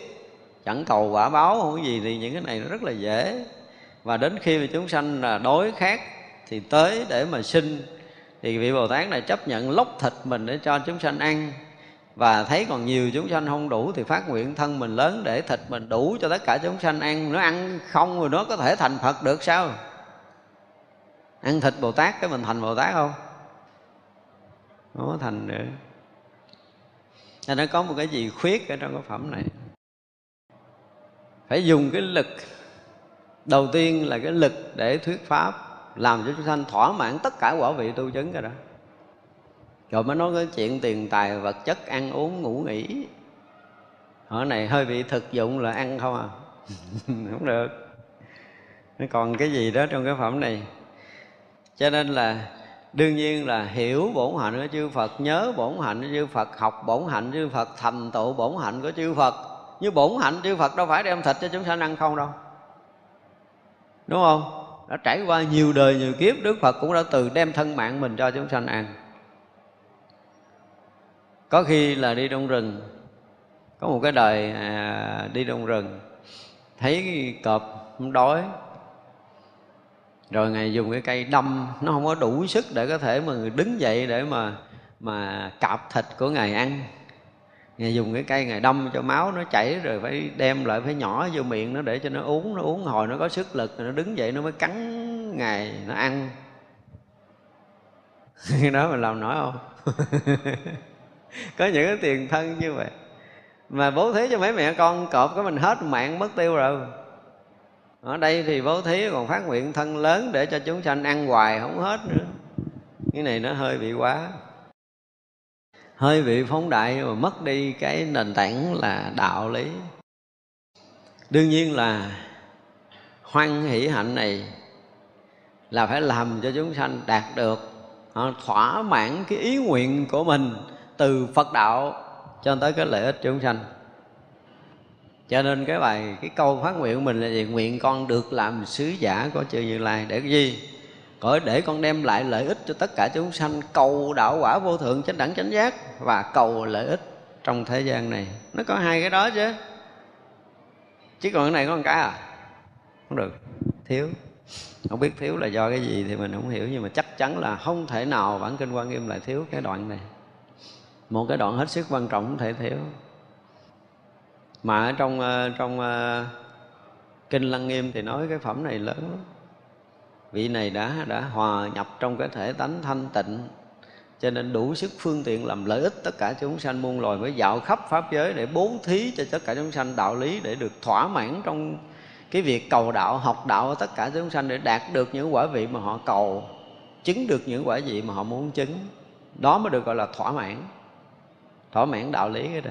Còn chuyện thế gian là cái thứ hai. Nhớ đây là muốn đạt được thanh tịnh bổn hạnh chư Phật Rồi tăng trưởng bổn hạnh chư Phật Tụ trì bổn hạnh chư Phật Hiển hiện bổn hạnh chư Phật Diễn thuyết bổn hạnh chư Phật vân vân thì được. Cái chuyện này là không có sai. Nhưng mà tới bắt đầu à, Tu cái hạnh này khiến mà chúng sanh mến thích. Chỗ nào à, nghèo Thì thiếu thì Bồ Tát dùng nguyện lực sanh nơi đó Làm à, nhà hào phú vô tận. Này là hơi bị ngon không? Phát nguyện này, hơi bị hơi bị ngon cái sanh đi làm rồi. Cái vị giàu có hầu phú bố thí thôi. Thì đương nhiên là bồ tát tới chừng này thì cái phước ghê gớm lắm rồi. Phát cái nguyện mà gọi là để tu mà khoan hỷ hạnh này là cái phước lớn. Giả sử mỗi niệm có vô lượng chúng bồ tát vì đói khát mà sinh thịt nơi thân của bồ tát, cái giả sử này là không có được. Và chuyện này thì gần như không có ai làm. Chưa từng có chỉ có cái chuyện tiền thân của đức phật cho cọp ăn thôi. Chúng tôi cũng chưa có đọc trong cái sử các vị nào trong cái thế giới loài người của mình mà lấy thịt cho chúng sanh khác ăn. Và trong kinh chỉ nói một cách đơn giản là sau khi mà tiền thân của bồ tát cứ cho cọp ăn thịt nó mất cái mạng là trọn cái hạnh nguyện của mình để bố thí cái thân phần này. Vì cái sự chấp trước nhiều đời nhiều kiếp đối với cái thân xác này mà mình bị xê mê lầm lạc, không có lợi ích cho ai bây giờ nguyện bố thí cái thân xác này để cho một chúng sanh khác được lợi ích để gieo duyên phật đạo với họ. Và sau khi mà à, con thú ăn hết thịt của bồ tát bồ tát tịch mất tiêu không nói cái khúc sau không nói là ba con cọp đó có được giác ngộ không? Nhưng mà chắc chắn là không có giác ngộ. Cọp ăn thịt không có giác ngộ được và người ta ăn thịt cũng chưa chắc. Thật ra là cái này là cái giả sử tức là ví dụ nhưng mà ví dụ này thì không hay tôi không phải không có đồng ý, nhưng mà thấy nó có một cái gì đó không hay lắm. Đương nhiên ở đây nó có một cái mốc để chúng ta phải thấy là gì?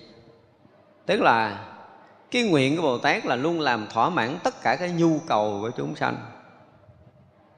Chúng ta bây giờ nói ngược cái bởi vì khi mà học nguyện thở hiền là tùy thuận chúng sanh. Thập nguyện phổ hiền chúng ta có nói. Nhu cầu của chúng sanh vì cái gì mà mình đáp ứng? Bây giờ à, có ông bà thù bà kia quá trời luôn mà bà đâu có dám đánh, đâu đem chém bà kia đâu. Đưa dao cho mình mà là bà chém bà kia thôi mình phải thỏa nguyện của chúng sanh sách dao lại chém bà họ được không? Không được thì không có đáp ứng cái nguyện của người ta, không có làm cho người ta vui. Nếu bây giờ, ông tu cái hoan hỷ hạnh đúng không? Ông lại ông đốt nhà cái con nhỏ đó cho tôi. Để tôi vui, tôi đứng tôi cười chứ bây giờ mà ông không đốt nhà tôi khóc á cái quảng hồn sách đốt là đốt nhà người ta để cho cái bà này cười. Gọi là tu quan hỷ hạnh. Không không phải như vậy. Cho nên đối với Phật pháp là khi mà chúng ta học có những cái đoạn kinh tôi nói là không biết lý do gì mà nó có những cái sự lầm lẫn trong cái cái cái cái, cái phần ví dụ. Không có giả dụ như vậy được. Chúng sanh đòi thịt thì cho thịt à nhưng mà họ thích ăn cái gì, đúng không? Họ cắt ngang cái cần cổ họ ăn à. họ thích móc mắt mà ăn để khỏi thấy đường. Họ thích móc bộ não ăn xong cái còn sống đâu nữa mà lóc thịt. Ví dụ như đi, nói bây giờ cái người đầu tiên lại là tôi xin cái não này, tôi nấu cháo tôi ăn. Rồi là xong rồi còn có khả năng để lóc thịt nữa không? Thì đó cái chuyện ví dụ nó nó không hay. Ví dụ gì chứ, ví dụ kiểu mà lóc thịt. Nhưng mà vấn đề là gì? Khi cái hoan hỷ hạnh có nghĩa là làm cho tất cả chúng sanh thỏa được, thỏa mãn được cái nhu cầu của mình. Với gì? Phải dùng cái từ là với thiện pháp. Thì trí tuệ họ có thể làm chuyện lầm lẫn, làm cho chúng sanh có những cái nhu cầu dù nghịch với chánh pháp, nhưng mà họ vẫn được thỏa mãn với đạo lý. Đương nhiên họ tới họ nhu cầu mình chuyện khác là thấy in tuồng như mình đáp ứng được cái nhu cầu của họ, nhưng mà trước sau họ cũng được giác ngộ. Thì khi họ giác ngộ rồi thì mới thấy là ông thầy phương tiện giúp mình, vị bồ tát này phương tiện giúp mình. Chứ ăn no rồi ngủ qua bữa sau lại lẻo thịt ăn nữa là thôi, thua rồi. Đúng không? Nhưng muốn làm cho chúng sanh thỏa mãn cái chuyện này là không phải đạo phật rồi, không có trí tuệ. Nếu mà người nào mà phát tâm, phát nguyện đứng giữa đường cho người ta thẻo thịt, ăn tôi lại tôi đạp, tôi chôn luôn cho rồi. Tôi nói thiệt chứ để làm mê lầm người ta rồi nói bồ tát tu quan hỷ hạnh cái gì đó không phải à. Không chấp nhận điều này. Ví dụ này khó chấp nhận lắm. Không phải là mình làm cũng được mình không chấp nhận. Nhưng mà quá á, phải nói là ví dụ này không phải là trí tuệ. Trí tuệ không làm điều này. Chứ đừng phát nguyện là cái thân mình nó lớn cho chúng sanh ăn hoài không bao giờ hết. Cho tới một chúng sanh nhỏ nhất mà còn thiếu đói là là mình vẫn còn phát nguyện để cho chúng sanh đó được no đủ nghe thì nó lớn lao nhưng mà không phải đâu. Khó chấp nhận điều này lắm. Thật ra một vị Bồ Tát không phải là làm chuyện mà chúng sanh không làm được, mới là Bồ Tát không phải như vậy. Chuyện chúng sanh làm được Bồ Tát làm được. Có những chuyện mà Bồ Tát làm không phải là những chuyện kỳ quặc mà mà chúng sanh khác không thể làm được. Nhưng mà với cái trí tuệ giác ngộ của vị đại Bồ Tát đương nhiên là cái chuyện bố thí thân phần khi cần thiết là cái người này, họ có thể cần một giọt máu để họ có thể sống lại và họ công phu. Tại vì quả chứng họ gần tới họ kiệt rồi. Ví dụ vậy đó, thì mình cần giúp cái gì để để cho họ sống lại, để họ có thể hoàn thành cái tâm nguyện tu hành của họ và rõ ràng được cái sự trợ giúp của mình về vật chất, về tinh thần gì đó, họ họ chứng được thánh quả. Thì điều này chấp nhận được. Còn không thì quăng nguyên cái thân vô cho con thú, ăn cái nuốt một cái hết, cho rồi về qua đời khác làm tiếp. Theo cái kiểu mà tiền thân của đức phật. Thì cái chuyện đó là chuyện bất đắc dĩ phải gặp trên đường, chứ không phải là hạnh nguyện để sanh ra để bố thí cái thân mạng này đó là một cái nguyện khác. Cái nguyện mà bố thí thân mạng là một cái nguyện khác. Ở đây không đem cái quan hỷ hạnh mà ví dụ cái chuyện bố thí thân mạng là là hết. Không phải như vậy. Không được. Đây là cái chuyện nó có một cái chút sai lầm. Đương nhiên là có cái tâm nguyện là khi người ta lại mình đó người ta muốn cái gì đó ta đòi hỏi về tình cảm, về tiền bạc, về nhà, cửa, về tất cả mọi cái chứ không phải là đòi ăn thịt. Thì mình nếu là một vị đại thí chủ cho chúng sanh thì cái gì họ nhu cầu là chúng ta có thể đáp ứng thỏa mãn nhu cầu đó. Nhưng mà khi mà họ thỏa mãn nhu cầu đó thì họ có được quay trở về với chánh pháp hay không? Chỗ này không nghe nói. Tức là làm chúng sanh thỏa mãn cái đó mà chúng sanh thấu hiểu được đạo lý để có thể đi theo con đường chánh pháp thì được. Còn này là, họ lợi họ đòi là mình mừng. Tại vì những cái vị thí chủ này không phải mà cầu mà họ tới. Họ không phải thỉnh họ tới mà tự động họ tới. Họ muốn xin thân mạng mình, họ muốn xin thịt mình để họ ăn rồi là đáp ứng cho đầy đủ, không được thiếu sót. Và lòng đầy hoan hỷ để có thể học được cái hạnh, học được Phật pháp. Và không làm trái ý chúng sanh. Thì cái này á, là rõ ràng trong đời này, ở cõi của mình, chưa thấy một vị bồ tát nào có khả năng làm được chuyện này. Và trong lịch sử nhân loại cũng chưa từng nghe luôn. Nếu nói như vậy là nói chuyện sách vở, mà nói chuyện sách vở là phi đạo phật đương nhiên đạo phật nói là có một cái gì đó không có liền thế gian. Thành ra là chỗ này chúng ta phải xét lại nhiều. Trên tinh thần làm cho chúng sanh không trái ý là đúng. Trên tinh thần làm lợi ích chúng sanh là đúng. Không có vì ngã chấp của mình mà có thể làm lợi ích chúng sanh. Không nghĩ tới cái chuyện quả báo sau này mình được tốt cái gì, mình được chứng cái gì, mình được đắc cái gì. Sau khi xả bỏ thân mạng này là đều là chuyện đúng. Tại vì xả bỏ thân mạng đối với Phật pháp không hề có một cái sự nghĩ tưởng là sẽ chờ quả báo về sau là chuyện này đúng không có sai Bồ Tát là nghĩ rằng nguyện những căn lành mà tôi đã làm, sẽ làm, đang làm thực hành cho tôi thọ thân hình lớn hơn nhất cả thế giới này. Cho bây giờ Bồ Tát phát nguyện hiện cái thân hình đầy ngập ở hư không để chúng sanh không có cần làm gì để ăn hết á. Nó cứ đối lại lợi nó thẻo thịt Bồ Tát để nó ăn rồi giờ nó ngủ, nó thẻo thịt Bồ Tát rồi nó nhậu một trận rồi nó ngủ vậy đi. Rồi chúng sanh nó được cái gì? nhưng phát nguyện là thân hình lớn để chúng sanh ăn không hề thiếu được cái gì. Để thỏa nguyện mình hay là thỏa nguyện chúng sanh, mà thỏa nguyện chúng sanh để được cái gì? Ví dụ như bây giờ đi. Có những người họ thấy là cái chỗ này ờ, chỗ nào đó dễ sống quá mình tới đó mình chơi, tới giờ cái mình tới mình ăn mình ăn kiếm chỗ nào mình ngủ ngủ tới giờ mình tới xuất hiện mình ăn cái kiếm chỗ mình ngủ, mình cứ làm hoài như vậy á. Gọi là chỗ đó cũng là là phát nguyện bố thí để làm thỏa nguyện của chúng sanh đó nhưng mà làm cái gì? Làm cho người này giải đãi nè, người này mất phước nè. Đâu có cần suy nghĩ cái chuyện ăn, chuyện ở, có chỗ ăn, chỗ ở rồi. Và ngày xưa, ông cấp cô độc cũng đã từng làm chuyện này trong cái thời đức phật nhưng có nhiều vị cũng đã lên tiếng. Tại vì họ tới họ ăn luôn cho tới chết luôn. Có nhiều người tới cấm cọc ngay đó là bắt đầu ở luôn á. Ổng cất nhà, cất cửa, có phòng, có ốc đàng hoàng. Tới giờ ăn là cứ ăn, rồi cứ về ngủ à. Không cần đi làm luôn cả đời. Thì đời này ai tăng phước, ai hết phước. Ăn ở không mất phước mà bồ tát có thể làm chuyện đó sao? Nếu là trí tuệ của bồ tát làm cho chúng sanh mất phước vậy sao? Phải thấy rõ điều này cho nên giúp đỡ người cơ nhở là cái trí tuệ, chứ không phải là cái chuyện mà phát nguyện vậy rồi cứ làm đùa, làm đại mà không hiểu biết. Là một cái điều không phải. Thực tế thì không có chuyện này xảy ra. Nguyện này cũng không phải là nguyện thật. Với chúng tôi đây không phải là nguyện thật hay ho gì.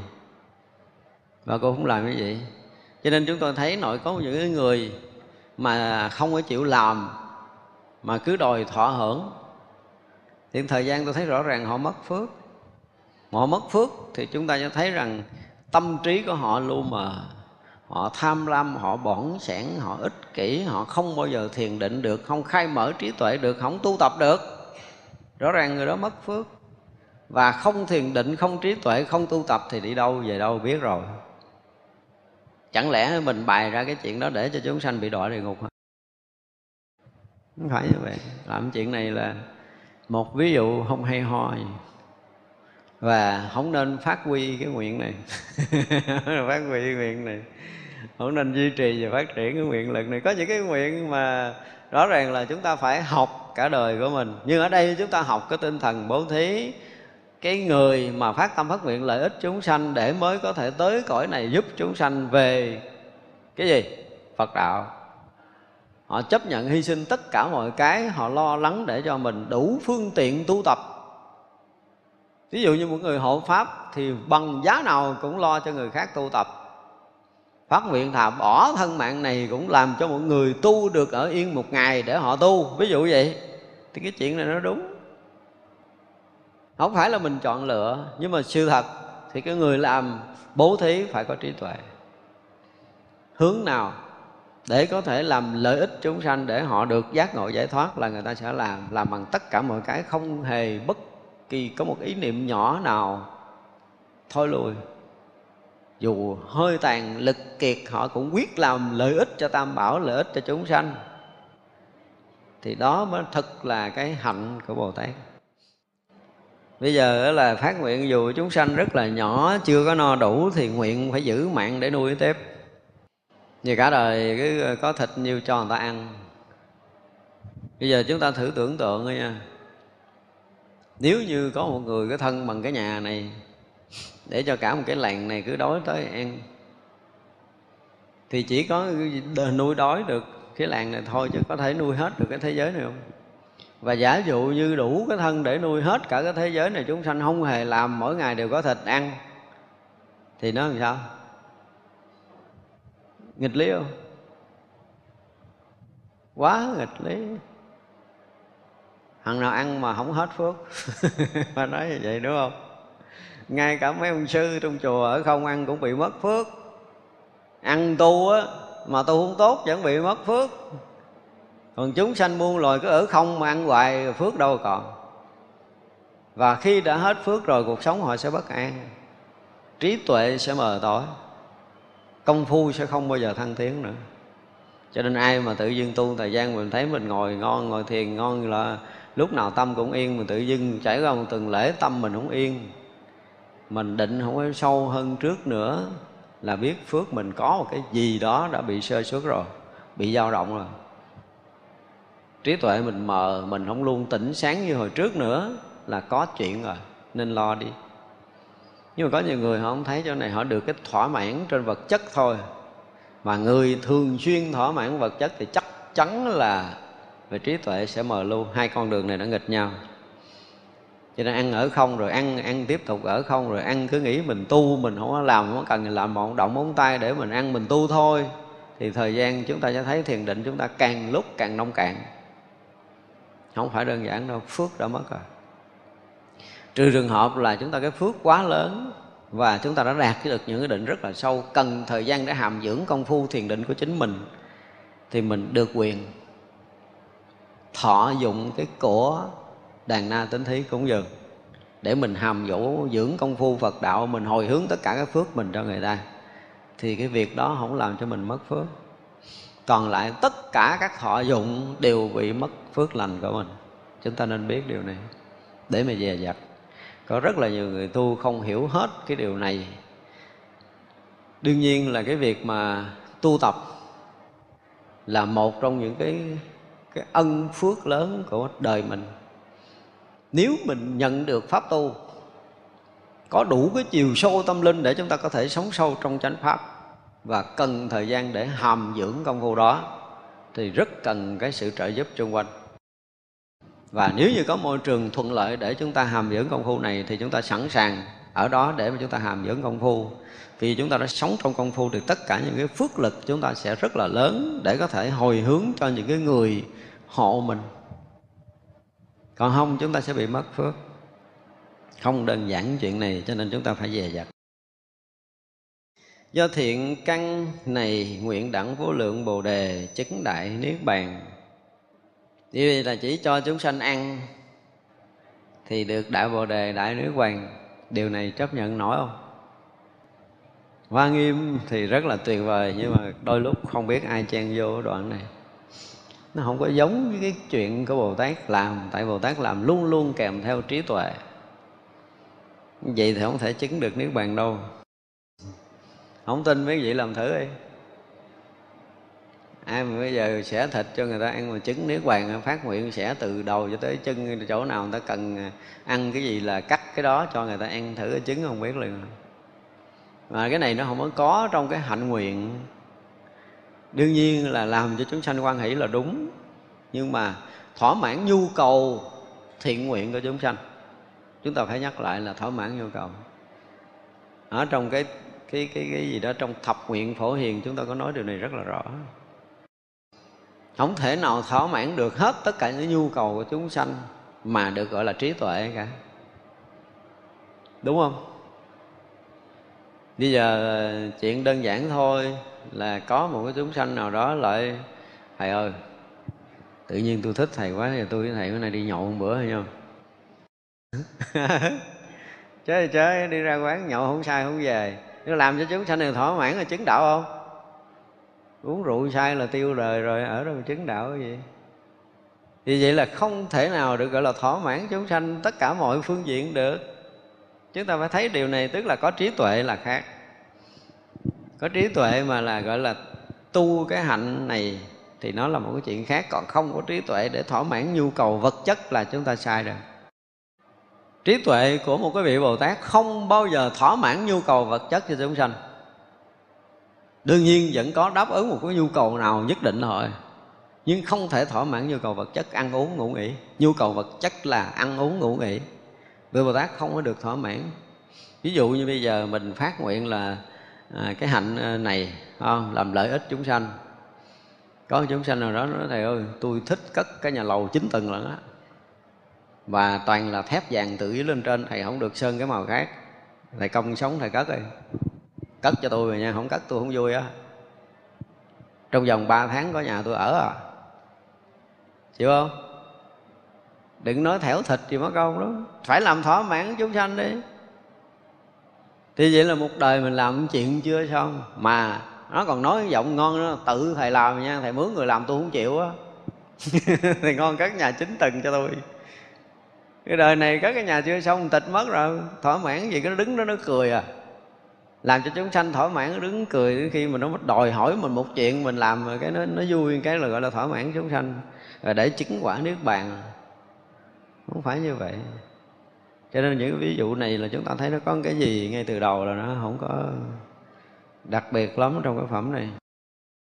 Và bây giờ phát nguyện cho những chúng sanh ăn thịt tôi đều được vô thượng bồ đề.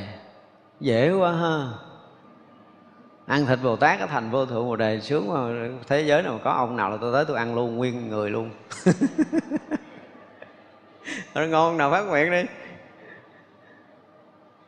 Rất là lãng muốn chứng vô thượng bồ đề phải tu rồi đó vô lượng, vô số kiếp, ít ra thì bây giờ phải nói theo cái kiểu thứ tự là kể từ lúc chúng sanh ăn thịt ta thì nó đi trong sanh tử như thế nào, ta đến đó để ta độ nó vì nó đã gieo duyên là ăn thịt ta rồi, nó thọ cái ơn của ta rồi, cho nên nó phải nghe lời ta, nó tu tập.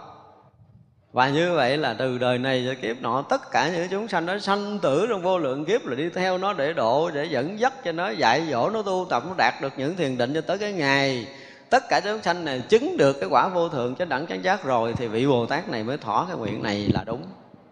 Chứ tự nhiên ăn thịt cái thành phật à? Trời ơi, sướng vậy. nó có những cái nó hơi phải dụng từ là hơi phù phiếm, hơi phi lý. Không phải kinh đại thừa nói tắt như vậy được, mà phải nói tới cái dòng đó. Đương nhiên là bố thí chúng sanh để gieo duyên. Thì đời này nó chưa thức tỉnh, đời sau phải làm sao cho nó thức tỉnh? Tại vì đời trước mày ăn thịt tao rồi, là thiếu nợ rồi. Đời trước mượn tiền là thiếu nợ rồi, đời trước ăn cơm là thiếu nợ rồi, đời trước ở ngủ trong nhà người ta là thiếu nợ rồi. Thì đời này dứt khoát là phải kêu nó nó nghe qua đời sau chắc chắn sẽ nghe. Và như vậy là phải gợi cái duyên Phật đạo, phải dẫn dắt họ vào Phật đạo, rồi hướng dẫn họ tu tập. Và đời này cho kiếp nọ, chúng sanh nó còn sanh tử ở trong pháp giới mười phương này chỗ nào, thì vị Bồ Tát phải xuất hiện chỗ đó để tiếp tục cái hạnh nguyện độ cho chúng sanh này thỏa mãn cái mong cầu đạt đạo quả vô thượng chánh đẳng, chánh giác. Đó thì như vậy mới được gọi là cái hạnh thứ nhất là gì quan hỷ hạnh. Cái quan hỷ của chúng sanh không phải là thỏa mãn vật chất. Nếu chúng sanh mà thỏa mãn vật chất thì đừng bao giờ đáp ứng nhu cầu đó. Đúng không? Với một người hành đạo mà làm cho họ thỏa mãn vật chất là sai với đạo lý rồi. Cất cho nó một cái nhà đẹp hả? Nó chết, nó cũng thèm đi, Nó lòng vòng ở nhà luôn Rồi lấy gì nó siêu thoát. Đúng không? thì không phải, đạo lý đâu phải như vậy cho nên chúng ta phải nhìn lại là có những cái phát tâm, phát nguyện để đem lại lợi ích cho chúng sanh vì cái gì? Đó, thì nếu mà tu cái hạnh này không? Hoan hỷ hạnh làm cho tất cả chúng sanh đều được hoan hỷ, có nghĩa là cái vui, cái đại hoan hỷ chúng sanh là khi được vượt thoát cái lầm mê trong sinh tử luân hồi, không còn bị khổ đau trong tâm giới này nữa, thì mới đúng là cái hạnh hoan hỷ. Tất cả chúng sanh đều được giác ngộ giải thoát thì mới được, gọi là, quan hỷ, chứ chưa giác ngộ giải thoát. Nó ăn nó còn tham tâm, nó còn dành ăn, nó còn chém lộn ở đâu quan hỷ. Ngon ông nào mà ngồi đưa thịt ra chỗ này cho người ta ăn tự do, không có cần trả tiền thử rồi nó súng nhau, nó dành nó chém không? Lấy gì quan hệ ở đâu ra cái chuyện quan hệ không có ăn không ngon rồi nó quay lại nó còn chửi ở đâu quan hệ không có chuyện đó. Và còn ăn thịt để được thành phật nữa thì cái chuyện hết sức phù phiếm khó chấp nhận đoạn này. Không thì cầu cho họ được vô thượng bồ đề, đặng trí bình đẳng, đủ tất cả những phật pháp rộng làm phật sự dẫn đến nhập vô vi niết bàn. Ăn thịt không mà được vậy thì quá sướng rồi. Thì mình cũng gán ăn. Đúng không? Ở đâu mà có là ăn liền á. Chỉ sợ ăn thịt rồi nó bắt đầu nó bị gì đó bị gieo nhân quả rồi, rồi, rồi, rồi đời này qua kiếp nọ phải trả quả báo mới mệt đó chứ còn ăn thịt mà thành phật rồi được vô lượng trí được trí bình đẳng rồi đủ tất cả phật pháp rồi trọng làm phật sự dẫn đến nhập vô vi niết bàn. Cái này là nói tắt bỏ quan đoạn. Ví dụ như là sau khi mà tất cả chúng sanh này giống như nãy mình nói đó đã ăn thịt của vị bồ tát này rồi thì duyên đã được kết nối. Đúng không? Để được kết nối. Thì về đời này ăn thịt thì không biết là trong đời có thức tỉnh hay không, nhưng mà phát nguyện là ai đã kết duyên với tôi dù thuận dù nghịch, thì họ có sanh tử vô lượng kiếp. Về sau tôi nguyện là sẽ độ họ quay trở về với chánh pháp, và nguyện sẽ làm cho tất cả những người đã từng kết duyên với tôi dù thuận dù nghịch đều chứng được đạo quả vô thượng chánh đẳng chánh giác cho nên họ sanh tử ở đời nào, ở kiếp nào, ở cõi nào, tôi đều đến để dẫn dắt hướng dẫn đạo lý cho họ. Cho tới ngày tất cả chúng sanh có duyên với chúng tôi đều được giác ngộ giải thoát hoàn toàn, thì lúc đó mới được gọi là hoan hỷ hạnh. Chứ chưa được vậy là không hoan hỷ nổi à. Họ không tu tập tốt, lấy gì quan hỷ? Và chắc tới đây chúng ta dừng à. kỳ sau chúng ta sẽ học tiếp chúng sanh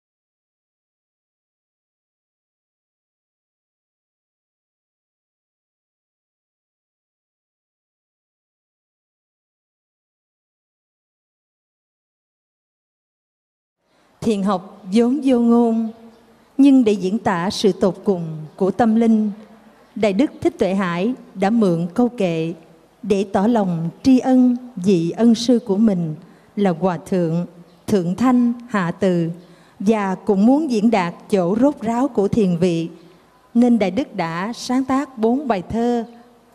Bài thứ nhất Đạo Ca, bài thứ hai Tặng Đời, bài thứ ba Dạo Biển và bài thứ tư Bát Nhã. Hôm nay con xin được diễn ngâm bốn đoạn thơ trên.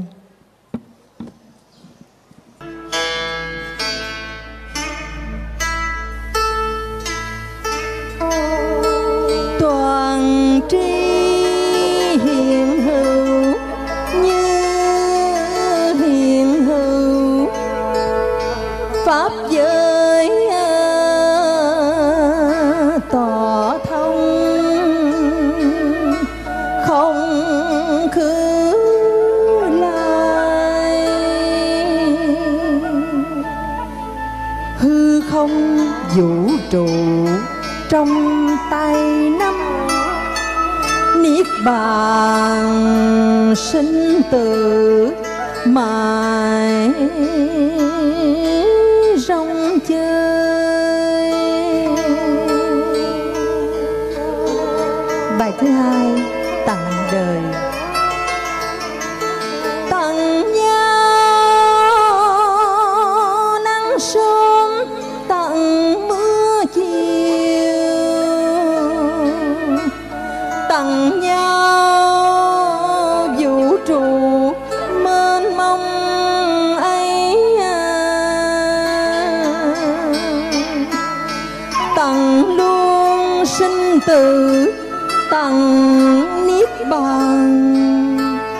Tặng cả nguồn vui. Hiện hữu như.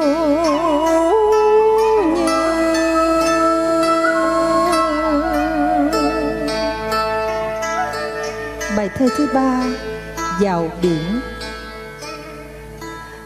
Lang thang, chiếc bóng bên bờ biển. Chờ